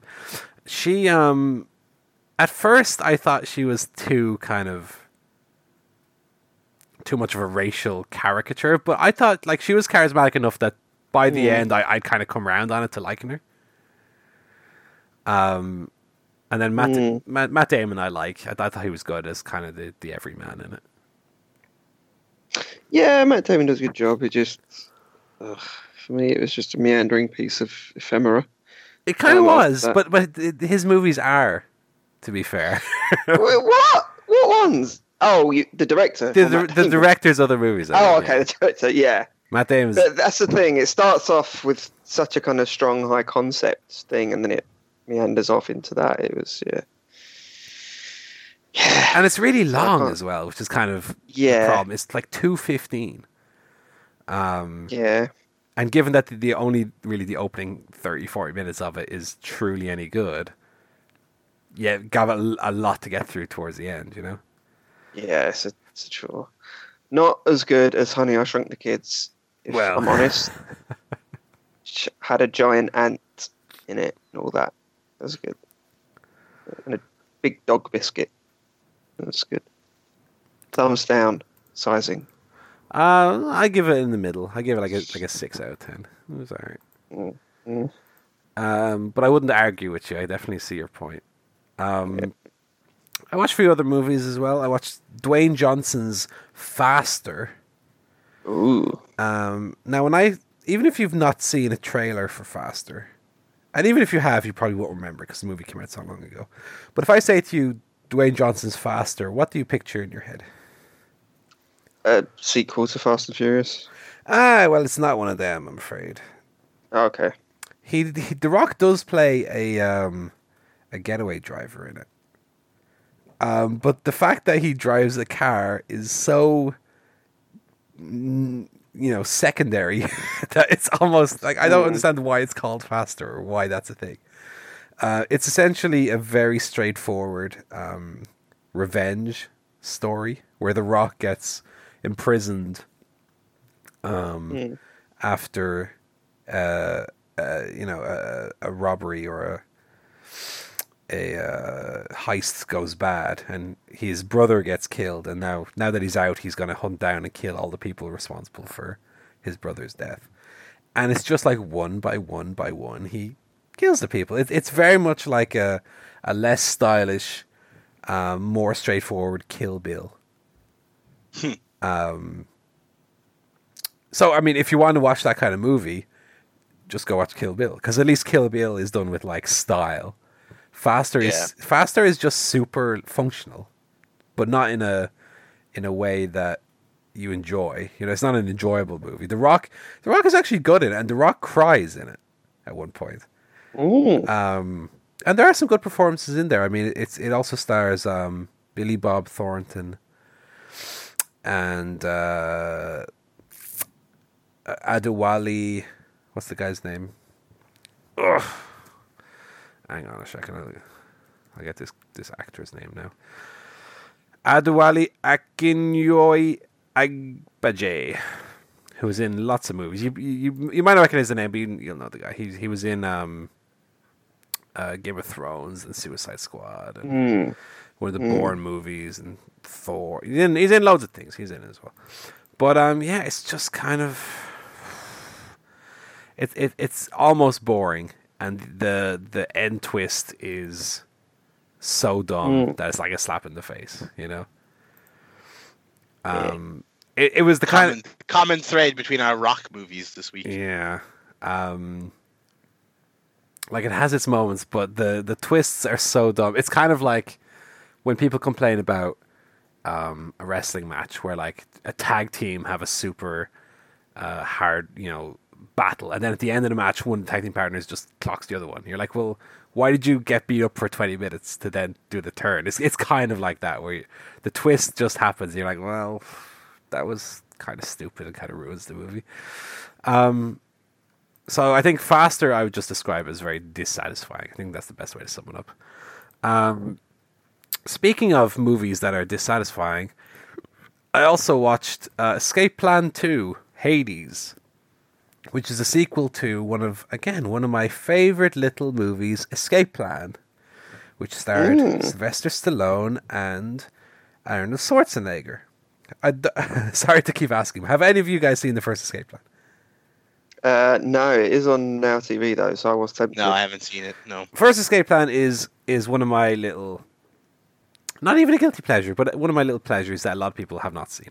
Um, uh, it's it's like a, a a throwback to 80s style movies, but like done well and done successfully. And S- Stallone and Schwarzenegger both like chewing the scenery, and they're great in it. And it has like actually got really clever twists in it that make you go, oh, what's going to happen next? And and Jim Caviezel is in it as the the warden of the prison. He's like super good in it, like way over the top. Uh, Escape Plan Two stars Sly Stallone and no Arnold Schwarzenegger, unfortunately, but you do have instead Dave Bautista of wrestling fame, Even Um, better. or at least that's what the poster has. Um, they actually are not the lead characters. The lead character is this Chinese guy, um, and they play like secondary characters in it.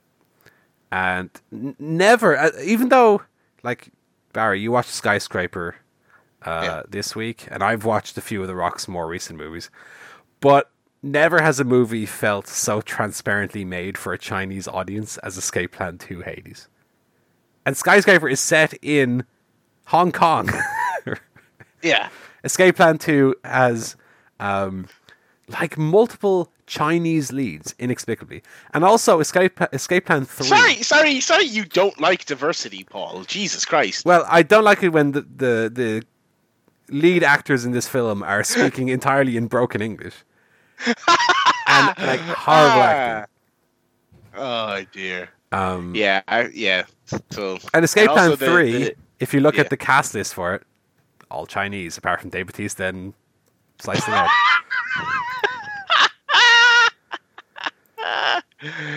oh yeah, skyscraper. Yeah, uh, also the the big uh, Chinese businessman that The Rock is reporting to.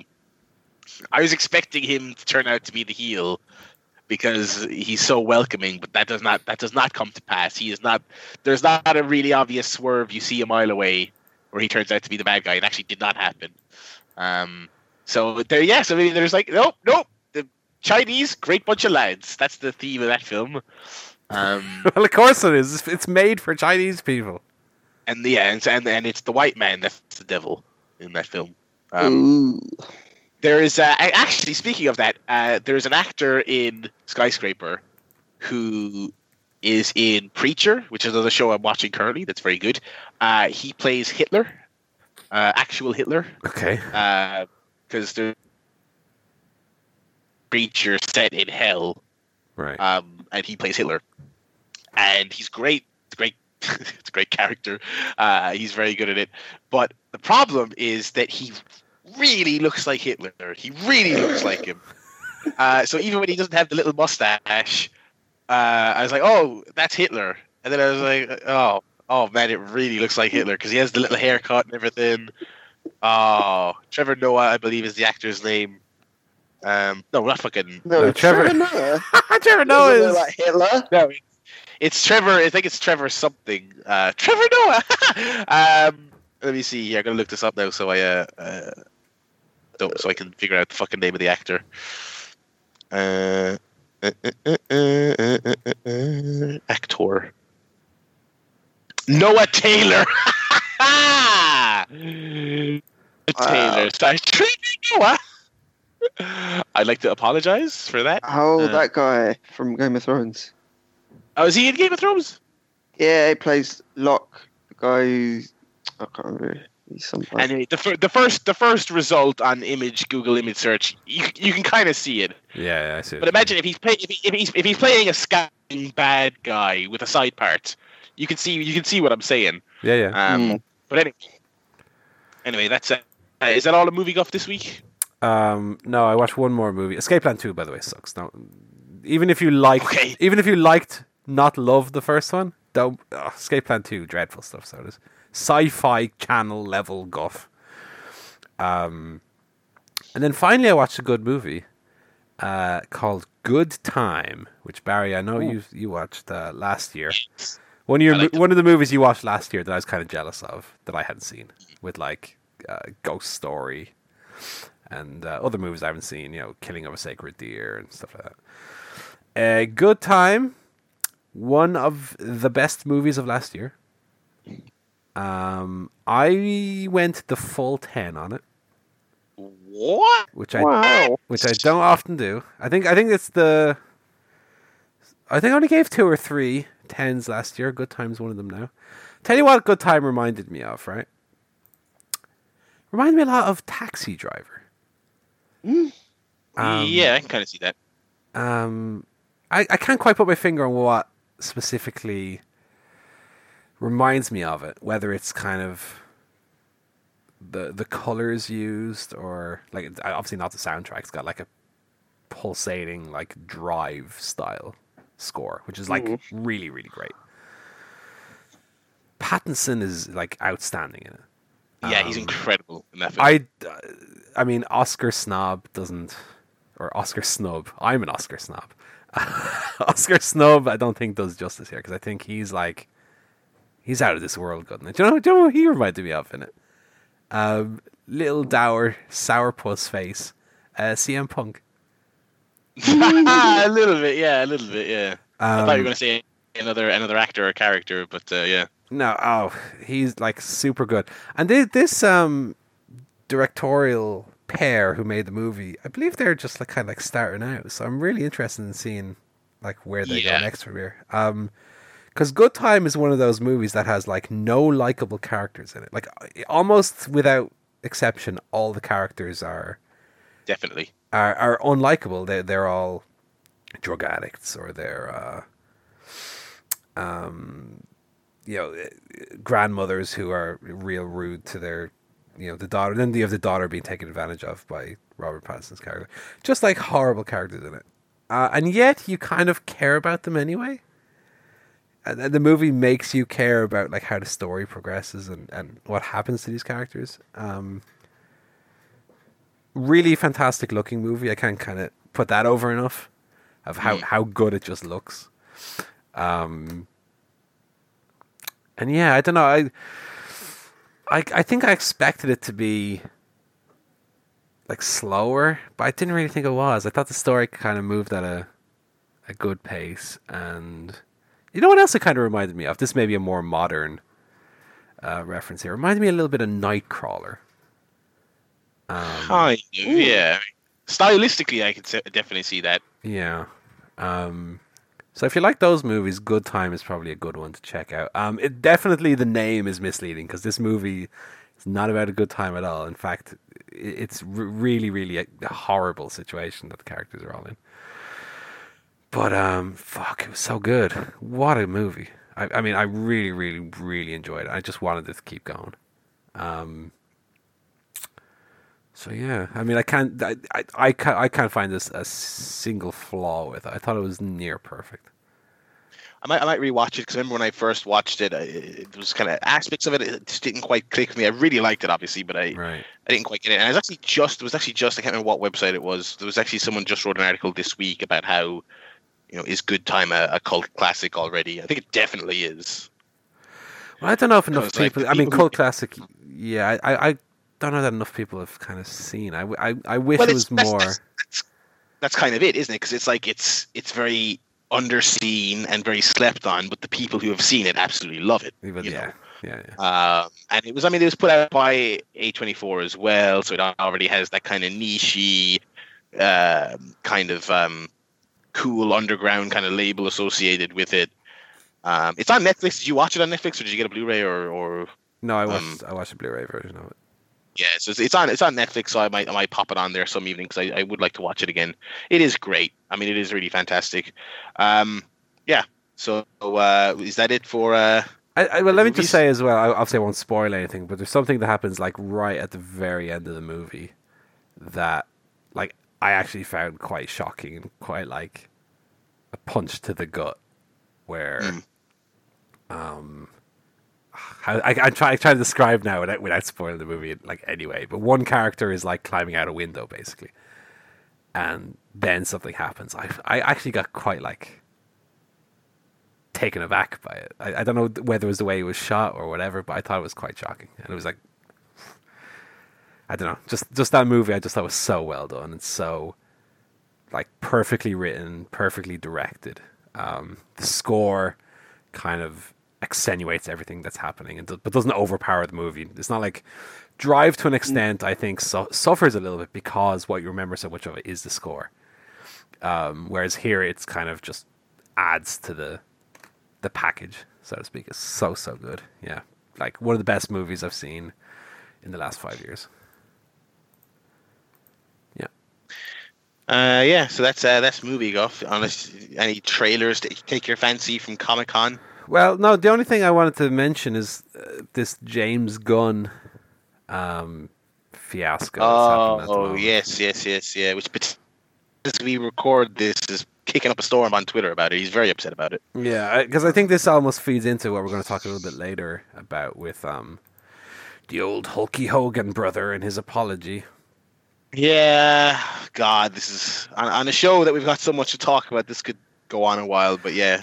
Well, I, I, I mean, mean, we won't talk too much about it, but um, yeah, I almost feel like anyone who is a public figure who's had a Twitter account or something like that for a very long time, just fucking delete it, start fresh, because you will get caught on anything now, and it will more or less ruin you. You know. Yeah, the, the funny thing about the James Gunn thing, though, is that like this had been known, and I'm fairly sure he had apologized for this previously. Mm.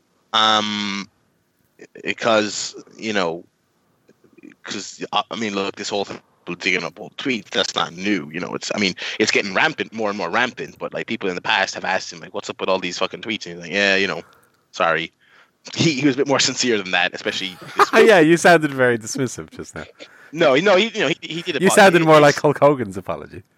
Yeah, yeah. I don't know. I, I kind of looked at that and I went, "Well, these are terrible. These tweets. These are these are bad." Um, um, and I was like, I, I, I was like, initially, my kind of reaction was, "Well, you know, firing him, I get you. You can't really dispute that." But the more the more I think about it, the more I'm kind of like, like and it's and it, was years ago and I, I don't say that to imply like youth is an excuse because he was a fucking like 30 something year old adult when he made all these jokes so that's not an excuse at all. But my kind of thing is you know if you're sorry and you've kind of said you'll be better and to, to the best of my knowledge you know you have been better and you haven't um uh you know made these really tasteless jokes um recently um then then what of it? I'm very much you know you can you can um, go back about your business, especially if it's if if the thing in question that's being brought up is that you used to have a much worse sense of humor than you have now. Um, it's a little bit different from the Hogan thing, where Hogan's like in in his most private moments is espousing these what seem like really horrible but sincerely held views yeah. um, qualified with the statement "I am a racist." I mean, that's pretty damning. You know what I mean? That's that's yeah. That's one thing. Whereas this, it's like, okay, these are really terrible jokes.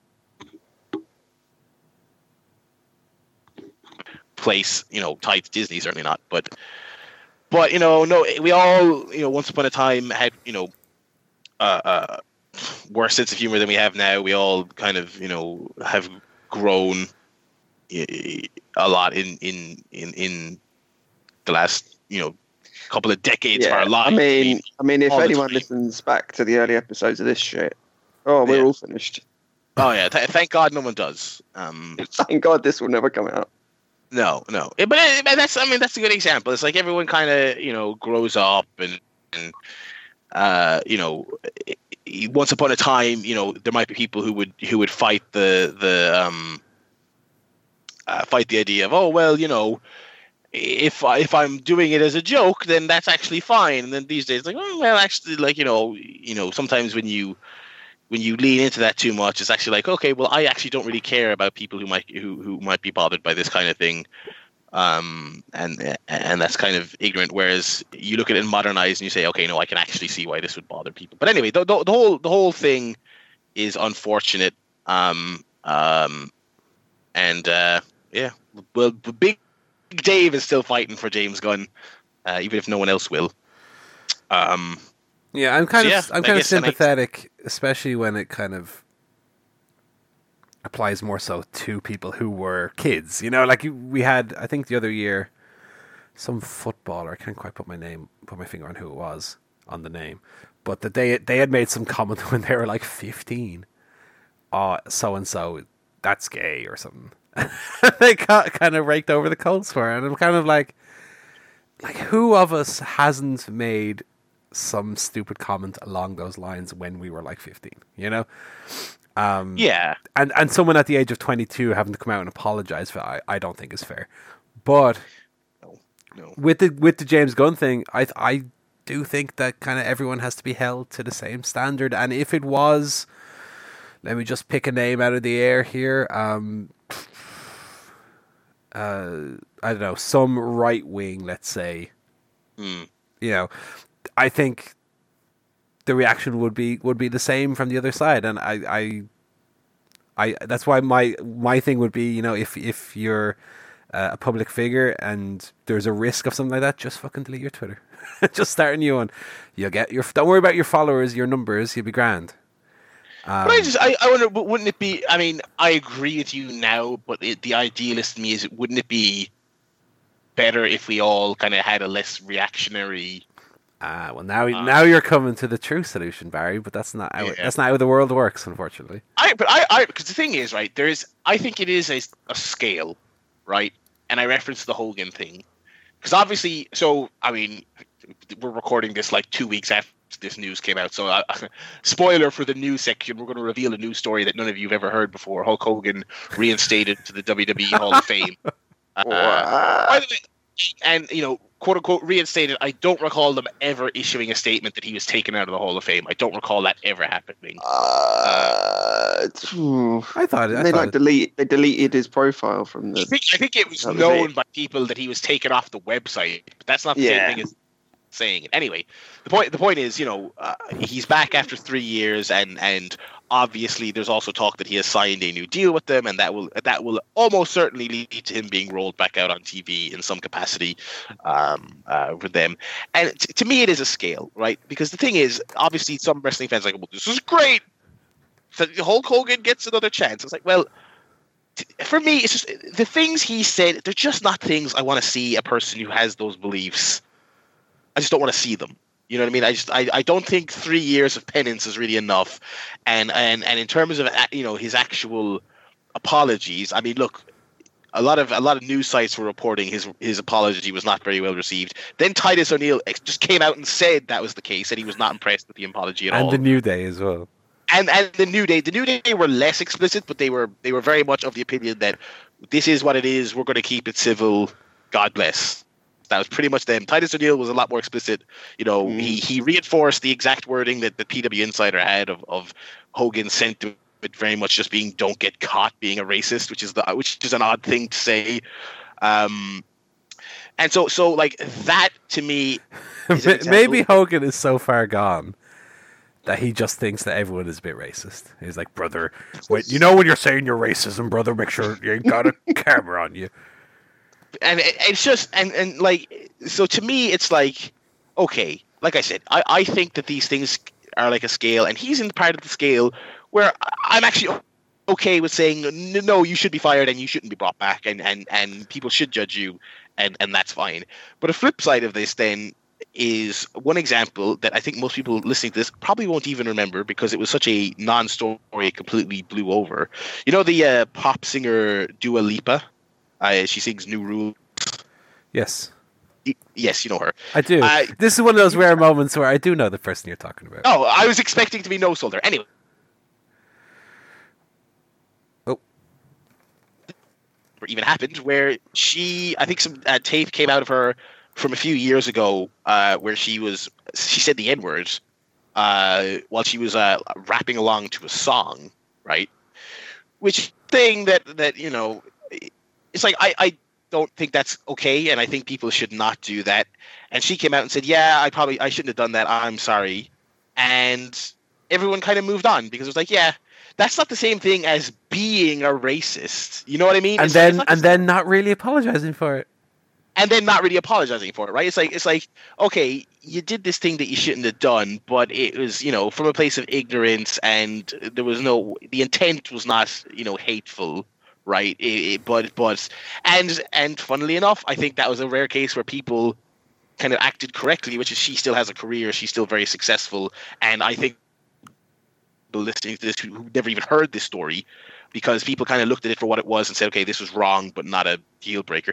I mean, a lot of people I know who I've spoken to about this think I'm wrong about this, but I, I look at all these James Gunn tweets that were that were really terrible and really off color and I mean, not especially funny. I mean, would you follow? I mean, like if he wasn't a famous person, would you follow this person on Twitter who made all these crass jokes because you thought they were hilarious? Definitely not. Definitely not. But at the same time, it's like if the guy's like, "Look, I used to think this this lowest common denominator, how low can I go? Shock jock humor was funny. Now I don't, and I'm sorry. I mean, I I don't think the guy should lose his his, you know, top of the world you know, filmmaking gig. And Um, even even regarding um, the scale you mentioned, I think to the Hulk Hogan thing, if he had come out at this alleged apology taping or whatever we want to call it, and had said, you know, uh, I I'm truly sorry. I'm trying to change my ways. I'm trying to be a better person. I've done this uh, work with charities. I've done this and this and this. Um, Yeah. th- even that's one thing, but the fact that allegedly he's kind of come out and had had a bit of, you know, I'm only sorry because I got caught doing it. You know, I, I I think I've mentioned before on the podcast that you know, if if someone is is legitimately sorry and and legitimately uh, wanting to change their ways, I, even to that extent, I can be a little bit more you know more forgiving of that. But Yeah. in this case, doesn't appear that that's been the case. And to be honest with the James Gunn thing, um, Guardians Volume Two wasn't that good anyway. It's so- See you later, sucker. I can't wait for Ron Howard's Guardians of the Galaxy Three. No, no, oh no. Um, or or yeah, I don't know. It's a it's a it's a tough one because I mean this is also you know the real deciding factor here beyond what he said or what you think of him as a person is that it's Disney, and so naturally Disney are just gonna you know they're gonna avoid con. But it's weird. I I again a lot of speculation on surely they knew this before they hired him. Like his like his his previous apology from several years ago. I, I saw one someone posted from 2012. I mean that predates even Guardians one coming out. You know what I mean? It's like. Uh, I don't know. it- but it's it's it's the it's the bad press they're avoiding is Yes. situation, you know. They, they, you know, they, uh, yeah. Anyway, So that's that's that's kind of that's James Gunn, and I think that's kind of the Hogan thing in one go. I think we kind of uh, Yeah. mentioned it there. He's back. You know, there was the the apology really seems like it was what it was. I really I really appreciate New Day and Titus O'Neil putting out statements that more or less came off pretty sincere to me. Um, uh, obviously they uh, they're in a company where where you know you say the wrong thing can get you in a lot of trouble but i feel like they they still said what they need to be said. It, it didn't seem like they were pulling their punches too much. Certainly titus wasn't um uh, in his statement. I appreciate that and i also still kind of feel pretty bad for him because because ultimately they it's on they, they, it's like well you got to make your peace with it because we've we've decided that he's back you know what i mean? It's it's Yeah. it's um that is the way it is. So um i i appreciate them uh, uh doing that all right, we have any other, any, any other Hogan tidbits before we move on? no, but we have a new quiz since Go we're on. back. Um, I'm going to try and make this into a somewhat recurring thing. Then it's a new segment called Wrestling, Real or Fake. Oh, Um, and essentially, what it is is Ooh. e each week is going to be a different topic. Um, but I have a list of five things here, and I want you guys to tell me are they real or fake? Okay. This week's topic is indie wrestling shows. So I'm can we come you- up with a, a silly name for it? Though, like Sure. like Kane and the Underfaker, like Oh, I like it. true, true or fo- true or fake. True, Well, we used to have truth out of three false, True. um, but this I've got five. Three ain't enough, man. I need five. Hmm. Anyway, we'll come up with the name. We'll work on the name. But essentially, How about how about wrong or truth killings? Something like that. Wrong the truth. no. Uh, I kind of, I kind, yeah. You know what? I think it's it's suitably crappy, like Kane and the Undertaker and Dwayne Johnson Busters. wait a minute. I like, I like Kane and the like Wrong wrong Undertaker. Truth. Killings. killings. Okay, wrong, wrong. No, the truth Kane, Kane. Kane and the My Undertaker is the worst fucking thing we've ever said on this show, including all the racism in the early episodes. Including that bit where Barry went on a racist rant and then went, Oh, "I am, I am a little bit racist." oh, oh. Anyway, Right. So again, the the topic here is five um, indie show names. Right. And I want you guys to tell me: are they real, or excuse me, are they wrong, or are they the truth killings? Okay. I'm saying, Joe. I'm making it work. I'm making it work. very nice. Yeah. Okay. Oh. Um, so what I'm going to do is I'm I'll give you the name of the the show, and I want you guys to tell me if you think it's it's true or false. Okay, and then we'll collect all of them, and then we'll go through them, and you'll find out the, the score. Okay. Okay. Okay. Um, so each one, just again, is either an indie show, a real indie show name that has happened or will happen, or it's bullshit I made up. Okay. Okay. So the first show, or is it, is uh, comes to us from BCW, which stands for Black Craft Wrestling. Black Craft, one word. Okay. And the show is called Reaper's Revenge. Is that a real indie show, or is it made up nonsense? Reapers. Revenge. Black Craft, Black Craft Wrestling, Reaper's Revenge. So do we Uh, both, do we take turns or do we both go? You can decide individually. Do you want to say true or false? You can both choose the same answer, or you can. Right. Um. God, I have no idea. Um. What does your heart tell you? I'm if it is gonna a fake one, say it's good. I'm going to say it's the Truth Killings. Okay, so Joe says that that is a real indie show. Barry, what what's what are you thinking? I'm leaning towards. Yeah, I'll say. I'll say. I'll say the truth as well. Okay. Uh, number two. Uh, number two's show comes to us from XXW. Nice. Okay. Uh, the show is Battle Bay Extreme. Uh, Battle Bay Extreme. I'll say Truth Killings as well. Joe?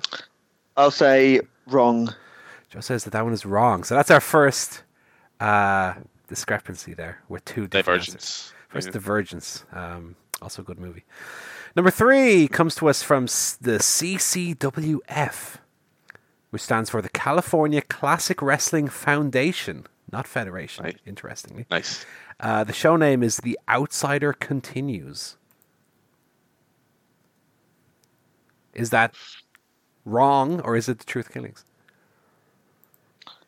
Again, Um, CCWF, The Outsider Continues. I'm going to say the Truth Killings. Okay. Barry? Uh, wrong. Barry says wrong there. Okay, number four. This comes from PWA. PWA is the Premier, spelled with an E, Wrestling Alliance. Uh, and the show name is Red, White, and Bruised. I hope that's real. Uh, I'm gonna say correct. Uh, what's the fucking right one again? The truth. Barry says that that one is the truth, Joe. I'll say wrong. The truth. I'll say the Truth Killings. The truth killings. you, you nearly got the mix up I there. for, forgot my own name there. But, yeah. And then number five, the final one, comes to us from Prestige Wrestling, no acronym. Uh, and the show is called Alpha slash slash Omega. Oh God, did they do that this year? That be that's embarrassing. Um, embarrassing enough to be real. I'm going to say wrong. Joe says wrong on that one. And Barry? I'll say wrong as well. Wrong. Okay. So let's go back and reveal the answer. So, question one BCW Black Craft Wrestling uh, present Reaper's Revenge. Joe and Barry both said that that was the Truth Killings, and that is correct. Um, so Yes. one all there. Uh, you can actually follow Black Craft Wrestling at BCW Wrestling on Twitter. Um, they had like Jimmy Havoc on it, I think, and some people. Okay. It's it's kind of like a uh, not a goth emo style, but that kind of style wrestling. Yeah. Fair enough. Uh, then we had XXW Battle Bay Extreme. Joe said that that was wrong, whereas Barry said that that was the Truth Killings. Uh, Battle Bay Extreme is actually an obstacle course along the lines of kind of um, the Tough. Mudder and those kind of things.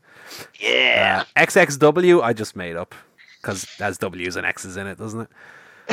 um, so that's 2 1 to Joe. We then have CCWF, the California Classic Wrestling Foundation. The Outsider continues. Joe said that that was the truth. Barry said was wrong. Uh, Barry is correct on that one. Uh, the CCWF is actually a California women's prison. Uh, and The Outsider Continues is an ongoing season of plays currently at Dublin's Gate Theatre. so if you're interested in um, the arts, you can go check out The Outsider Continues. Nothing to do with Kevin Nash or Scott Hall. Hmm. Uh, PWA, the Premier with an, an extra E for some reason, Wrestling Alliance, Red, White, and Bruised. Joe and Barry said that, that they both said that that was the Truth Killings. Uh, and happy to report that that is indeed a real wrestling show. Uh, I don't think anyone I know is on it. It just seemed like fat hillbillies. But um, three all after that one, and then finally, Prestige Wrestling Alpha slash slash two slashes Omega. Joe said that that was wrong, and Barry also said it was wrong. That is actually a real show. Um, the poster Uh. had not Chris Jericho nor Kenny Omega, but did have Billy Gunn, Bull Dempsey, and Simon Gotch. The real alphas. I don't know why there was two slashes, but there were. Uh, so the final score is three all. So it is in fact a draw. Oh, No tiebreaker, unfortunately. no tiebreaker. That's all right. I like that. That was fun. I like that. So there you go. So um, I'll try and do something similar next week. It won't necessarily be indie Yeah. shows. It'll maybe be another topic, but Be could be a trivia or it could be could be. In, is it a really an indie wrestler? Is it really a promotion? Is it you know? blah, blah, blah. yeah, yeah, yeah. Good. So no Good winner stuff. this week, unfortunately. But uh, anyway, I guess we can finish off with wrestling guff for the week. Yeah, What- what? Wrestle Guff. Um, who watched any of Extreme Rules? No. I saw a GIF of Kevin Owens being thrown off a cage. Oh, Oh, you, yeah. You saw like the only good bit. Um, I watched like an hour and a half of it because I woke up the night it was on and couldn't sleep, so I stuck it on. Right. It was really boring, really fucking boring. Uh, the Kevin Owens match, like before that Bob was so boring. It was just like him trying to run away, Braun throwing him across the ring, him trying to run away again, So stalling, Uh, just stalling, was it? stalling. Braun was handcuffed to the cage. Of course, he broke the handcuff. Like every, I'm so bored of Braun Strowman's shtick. It's rubbish. Uh, the Daniel Bryan match was rubbish. They can't fucking book Daniel Bryan in an interesting thing, save their life. Um, uh, Kane was injured, like legitimately injured, so they had to do an angle where he was taken out backstage and he came out in a boot. Um, uh, despite the fact that he was well enough to come out there in the boot, uh, he was obviously not well enough to take the fall because they pinned Daniel Bryan again, because of course they did. Um, uh, Bobby Lashley and Roman Reigns had like a fun five minute stretch towards the end of their match that for some reason was 15 minutes long. Um, it was so fucking boring for the first half of it, and then they started killing themselves doing spots, and no one cared. Um, rubbish. It was rubbish. AJ and, and Rusev had a had a, a an all right match that, that had no heat whatsoever, but it was it was just all right. It was nothing special, and that's Extreme Rules. WWE sucks. Short but to the point. I feel. Uh, I tell you what, though, uh, I watched a little bit of this weekend. Go on. Caught up on a little bit of Impact. Oh shit. We've been, we've been Uh, talking for a while that we should watch Impact. Uh, so I they have playlists on their YouTube. Basically, like here's a compilation of like twelve segments from from the last few months Right. that are like the most relevant things, and they're all divided by feud. They're all very well organized. Right. Uh, and I watched them, and they were not not all of them, but they were. Uh, I watched the one for the LAX match and the Pentagon match, and some of the Eddie Edwards stuff. Um, and it seemed really great. It seems like they've gotten a, a kind of a new look. It's a little bit more lucha undergroundy, minus the kind of mysticism and the supernatural elements. Um, they've assembled themselves quite a roster. You know, I'm liking a lot of the people they have booked. Um, so I am probably going to watch Slammiversary, which is on tonight. Uh, I'll probably watch it tomorrow. Um, yeah, so they, they've got a card, you know, uh, the new LAX, Santana and Ortiz versus the original LAX. uh, Homicide and Hernandez. They did an angle where basically uh, uh, Konnan was mysteriously taken out, and then LAX's old friend Eddie Kingston came in and said, "Hey boys, I'm, I'm your new jefe. You know, I'm going to lead you guys to victory." And he took them to the tag team titles. And then Konnan comes back, and Konnan and Kingston they have a a, a, suspicious but you know a tenuous friendship. And then Konnan finds out that it was Kingston who took him out because he wanted all the glory with LAX. And uh, when the uh, when the young LAX boys sided with Konnan, uh, Kingston brought back the classic original LAX, and so they're going to have a street fight. Great angle. Really enjoyed all the all the YouTube highlights I watched. Uh, uh, so that's one of the one of the matches to do. They're doing Pentagon versus Sami Callihan in a mask versus hair match, is pretty interesting. Uh, Brian Cage versus Matt Sydal. You know, this, this is all right. This is a pretty good card on paper, so I'm gonna I'm gonna check that out. And hey, who knows? Maybe you know, maybe we will just watch uh, fucking Impact on this show and nothing else. Uh, no, no movies, just Impact. No movies, no telly, no wrestling, just Impact. Uh, so I'll report what, back on that next week. What uh, channel are they on now? Because I heard they let they're not on Spike in no. the UK anymore. They're now on is it Armed Forces TV or something like that? One of these channels. I don't know. UK Conquest. Um, I believe Impact goes up on their. I believe Impact goes up on their app in the UK and Ireland. Oh, okay. So like the day after, I I think that is the case. I heard I that they were on a station, but that it got like very few viewers. Yeah, it's not on like a free view or. They're like it's on, they're sure. like Men and Motors between tit shows, probably. Mm-hmm. am I the only one who used to watch Men and Motors during my lonely teenage no, years? Fair enough. I did. It was it was very saucy. Ooh, there's a bosom. Great stuff. Uh, I was googling. Oh, and then there's some Eddie Kingston. Brilliant. Uh, let me see here. Where to watch Impact Wrestling on Impact.com? Page doesn't load. Brilliant. Okay. uh, uh, that's on their own fucking website. Unbelievable. Uh, Channel Five. No, they're not no. Channel Five anymore. That's the. Uh, I'm, I'm on the I'm on the Channel Five website right now. Friday, twentieth of July, twenty eighteen. Huh. That's the most recent episode they have on their website. All right. And it's on it's on demand as well on the website. Uh, I believe I think it is also on their app a few days later. Um, the the Global Wrestling Network. Uh, unfortunately, I have tried to use that app in the past, and it is hideous. Um, so so I can't make any guarantees that's any good. But anyway, uh, so that's yeah, that's Impact. Uh, uh, you know, it seems like they're doing solid stuff lately. Good roster and, and everything. Uh, we have a historic announcement coming on Monday on Raw, coming from uh, the legendary Joshi Queen Stephanie McMahon Helmsley. Mm-hmm. Um, uh, so there's there's speculation that it could be one of or both of the following: a women's tag team belt, uh, there is a leaked design going around, so it, at the very least, does appear that they've made you know they have considered making that, um, and also an all women's pay per view, um, which would take place at some point this year. I don't know when. Um, based on the fact that SummerSlam is the next thing that's coming up, and so they don't they don't really have time to squeeze in a pay per view, I would imagine this is probably the titles. Yeah. Uh, Hmm. Don't care. next next story. Fair enough. Uh, Paul, any takes? Um. Hmm. I I have a probably what's going to be a somewhat unpopular take. Maybe oh, maybe a, a, James Gunn take that I'm going to have to apologize for in in a, in a, a couple of years.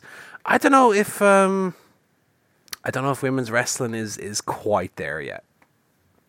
To, to have a, a full women's show that would be of a sufficiently high standard. I, I I think it's getting there, and I think there are you know plenty of performers worldwide who could put together a good show. But I don't know in WWE right now that they have like enough diversity of talent that that would really be any good. I think I think that's perfectly fair within the context of it being a WWE show. The the I didn't watch this month's Asuka match, but I mean Carmella and Asuka last month was terrible. Uh, Carmella in general is terrible. The Nia Jax Alexa Bliss match was terrible on on Sunday. It was good when Rousey got involved, obviously because Rousey's cool, but um, um and, and good to be fair.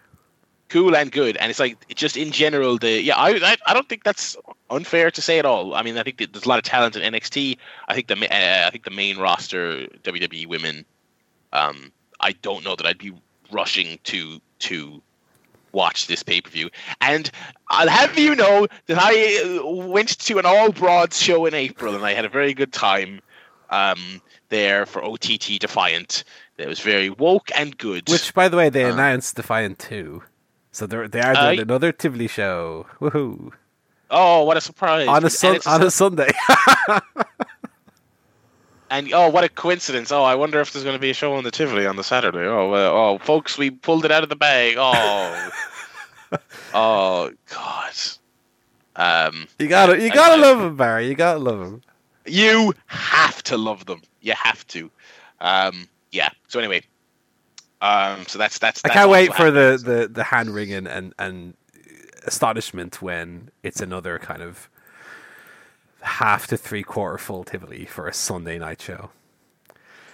Why? Yeah, I, I hope I hope it does well. I hope they have a big name lined up or something because I, you know, because not only does it look bad, it, it, it, the atmosphere of the show is very much obviously hurt, and it's harder to be there. Um, when you're like having to scream for the 200 people who aren't there. Um, Especially anyway, yes. since lately, um, Irish shows have people flying in from the UK to watch. Like that's how kind of the name or the brand OTT has like got to that stage. When it's on a Sunday night, a lot of people just can't do that. You know, so you're you're not only losing a lot of your Irish fans because of being on a Sunday night, but also flyovers. Like I've I've booked that Monday off so that I can go, but a lot of people will absolutely not bother doing that. I mean, that's just not that's not something that you know they're all going to do. Um, so anyway, yeah. So that's, I, that's I, uh, I, love that. Um, in OTT, it kind of sometimes seems like an all or nothing situation with the women. Like, I don't necessarily want an all women's show. Um, but I, I do want the odd like women's match. Is it, like I don't know why that's sometimes too much to ask for, you know? Yeah, well, that's that's exactly what I think we and other people said when they did the first one. Was like they are just going to lean on this as their kind of oh well, you can't say we don't, you know, can't say we don't like women because look, we did these shows, and that's that's exactly what it, um, that's exactly what it is. Anyway, um, so yeah, so that's that. Um, uh, what else we got? And just here? since we're on OTT, um, before we move on, I I did finally watch that um last show they did. The um, oh yeah, the Lebowski one. I cannot remember for life what it's called. Um, I thought it was uh quite an average show. I don't think there's oh, any, really? anything on it I really enjoyed. I thought the the Justy reveal slash tease was like ex- like super well done, super clever, and perfectly executed. But um, I don't think there's anything on that. Sh- anything anything else in that show that I'll really kind of remember in a month's time. I thought mm. thought the the the uh, Walter Sean Guinness match was probably the best of the bunch, um, mm. and even that was just kind of a very. Like, it wasn't a, a over the top, no pun intended. Um, you know, Walter match was just kind of a kind of a squash. Um, I'm trying to think what else was on. I I, I really didn't get the um, the lucky kid thing. I guess because I'm not I haven't been exposed to him, but I didn't really get what that gimmick was or what it was supposed to be, and I, I thought it kind of harmed yeah. the match because I thought he was a bit over the yeah. top. Yeah, I, I was almost kind of disappointed with it, honestly. Um, and uh, we talked about Angelico. That I don't know what it is. I, I used to really enjoy him in Lucha Underground, but in you know T does nothing for me at all. Yeah, I, I, I said that about when they announced the match with him and Jordan, which I did not go to. I watched it on VOD, and I was like, yeah, he's just he's a guy. Uh, some people said to me after that match that like that match was really good, but they're like, I see what you mean. Like he's there's something about him that's just not super compelling as a sort of singles wrestler in a lengthy kind of uh, indie semi-main event. Um, it's different when it's a it's a crazy six man in lucha underground or a match where you can jump off something. I mean, it's like when he's in there just as a wrestler, it's it's not the best. Oh, excuse me. Uh, the the Angel Cruisers match was great, of course. Yeah, yeah. Um, uh, yeah, I was going to ask you about that actually. Yeah, that yeah. Was that, that, that was great. That was great. I, I must say, but um, yeah, I don't know. Everything else, I, I, I, I would nearly consider everything else a letdown. Even it, the, the main event was all right. Um, A lot of lot of antics in the main event. I, I did like the uh, Club Tropicana match, the one that famously you told me about, and I was like, eh. I, I thought I thought that was fun. Um, Yeah. yeah, even the Ginny Martinez stuff didn't feel like a Tivoli finale. It just felt like a kind of silly. Yeah, well, that that was a weird match. I mean, the the involvement of the the involvement of the other two dudes just was completely superfluous to me. Yeah, I don't know. Um, Um, it it- to me, it came off like they decided they wanted to do the Mustache Mountain thing, and they're like, "Oh well, I guess I guess we should, you know, bring in a, a partner for Ginny to do that, so it can be a tag match." Um, yeah, uh, TK Anyway. Cooper, another guy, does nothing for me at all. I must say. Uh, yeah, I, I, I consider.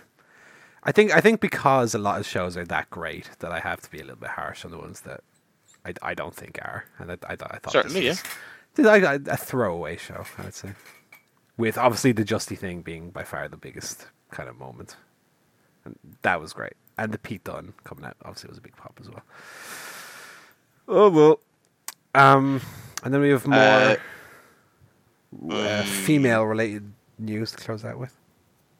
Uh, yeah, so they've announced uh, a great deal of names for the Mae Young Classic 2.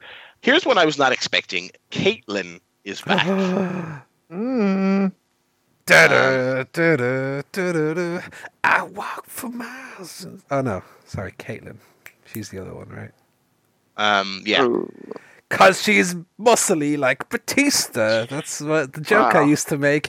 Oh, sorry, hang on. Nah. I've just been fired by Disney. dear, oh dear.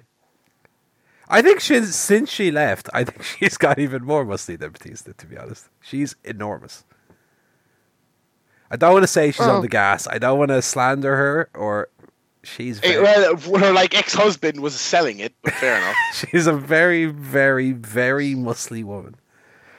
Mm. The thing, about, the thing about Kaitlyn is like she was rubbish for a very long time, and then She had a like, charisma though. To be fair, She had she no absolutely had a charisma, but in the ring, I think she actually did get better, and she Hmm. kind of came into her own a little bit towards the end of her career, and then her career was just kind of over.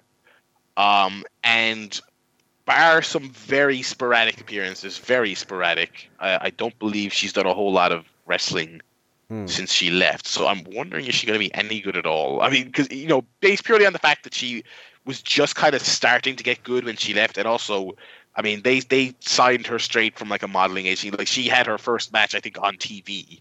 Um, you know, like Mm. I mean, like she's probably going to do one match. So what difference does it make? But I, I just a very a very odd uh, coup. I thought um, for this thing. Um, uh, so anyway, uh, that's one name. Uh, Io Shirai from Stardom obviously has signed with WWE. She is confirmed as in uh, uh, this tournament.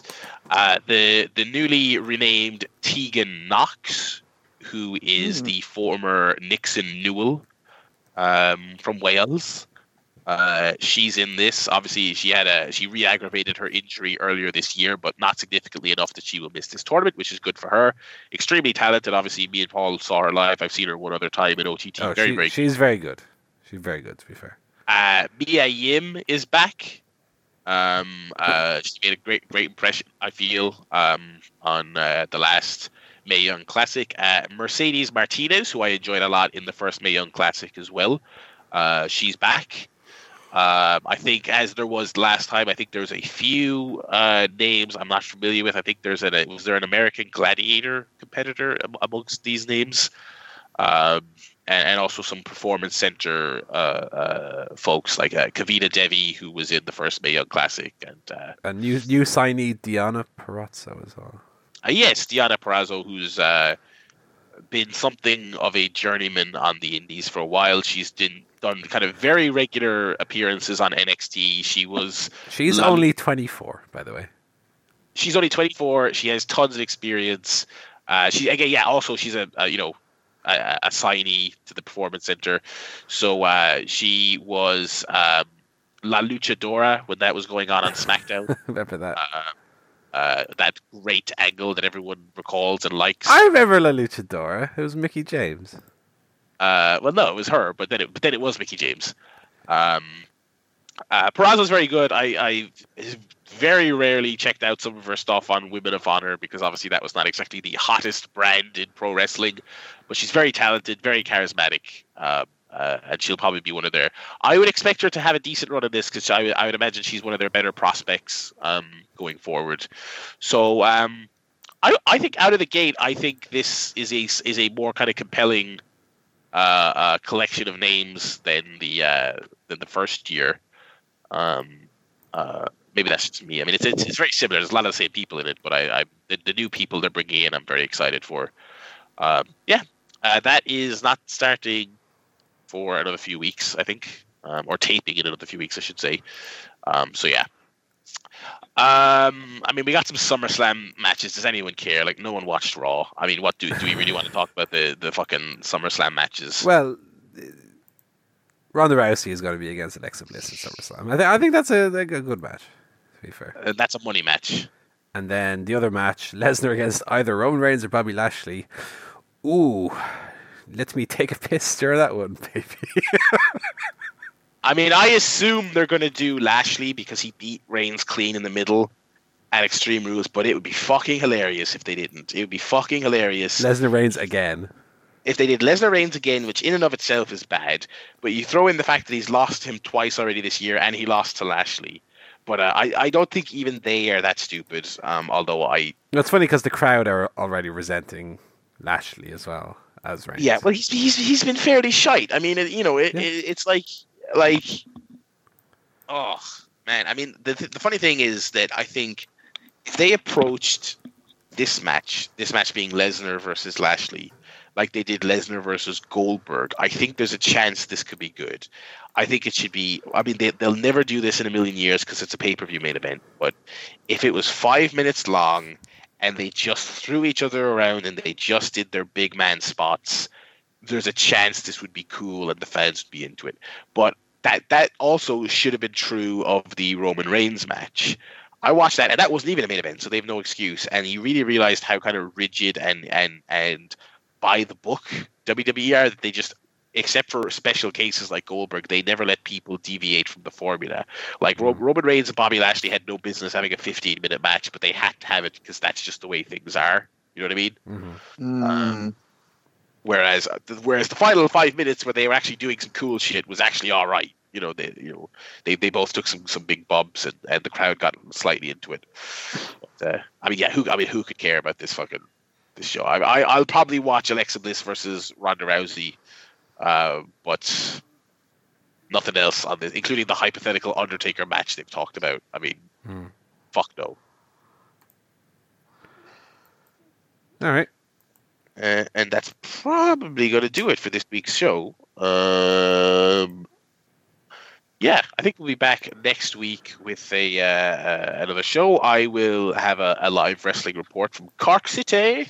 um, and, uh, and we'll have more, you know, Paul adjusting to his new abode, um, and all this other stuff. So, so you know, the usual funny games coming up next week. Chairshotpodcast.com. They could have Roy Keane against Ian Wright on that Cork show. You're a grown man, like. yeah, I'm sure. Did Ian you see that clip, Joe? I. No, what? On on ITV uh, coverage after I think the England Croatia game, Roy Keane was being yeah. all sourpuss oh, about. Yeah. Sure, you were you were thinking about the final. You're only in the semi-finals. Like, come on. And Ian, Ian Wright did a little. Uh, I would I wouldn't call it racist, but he did a little funny Irishman voice to make fun of him. He went the final. The final. well, hang on now, Joe. You, you... All right, so, oh, that's a shame. I'm sorry. I've had to resign from Chairshot podcast, episode 403 next week. Uh, I will be replaced. Sorry. Right, let's finish. Uh, so yeah, look forward look forward to that Joeless show next week. Uh, and we will uh, we will talk to you then. Chairshotpodcast.com at ChairshotPod on Twitter for more updates. Goodbye from me, Barry Murphy. Goodbye from ever for Joe Towner. Goodbye. And goodbye, Paul Griffin. Goodbye.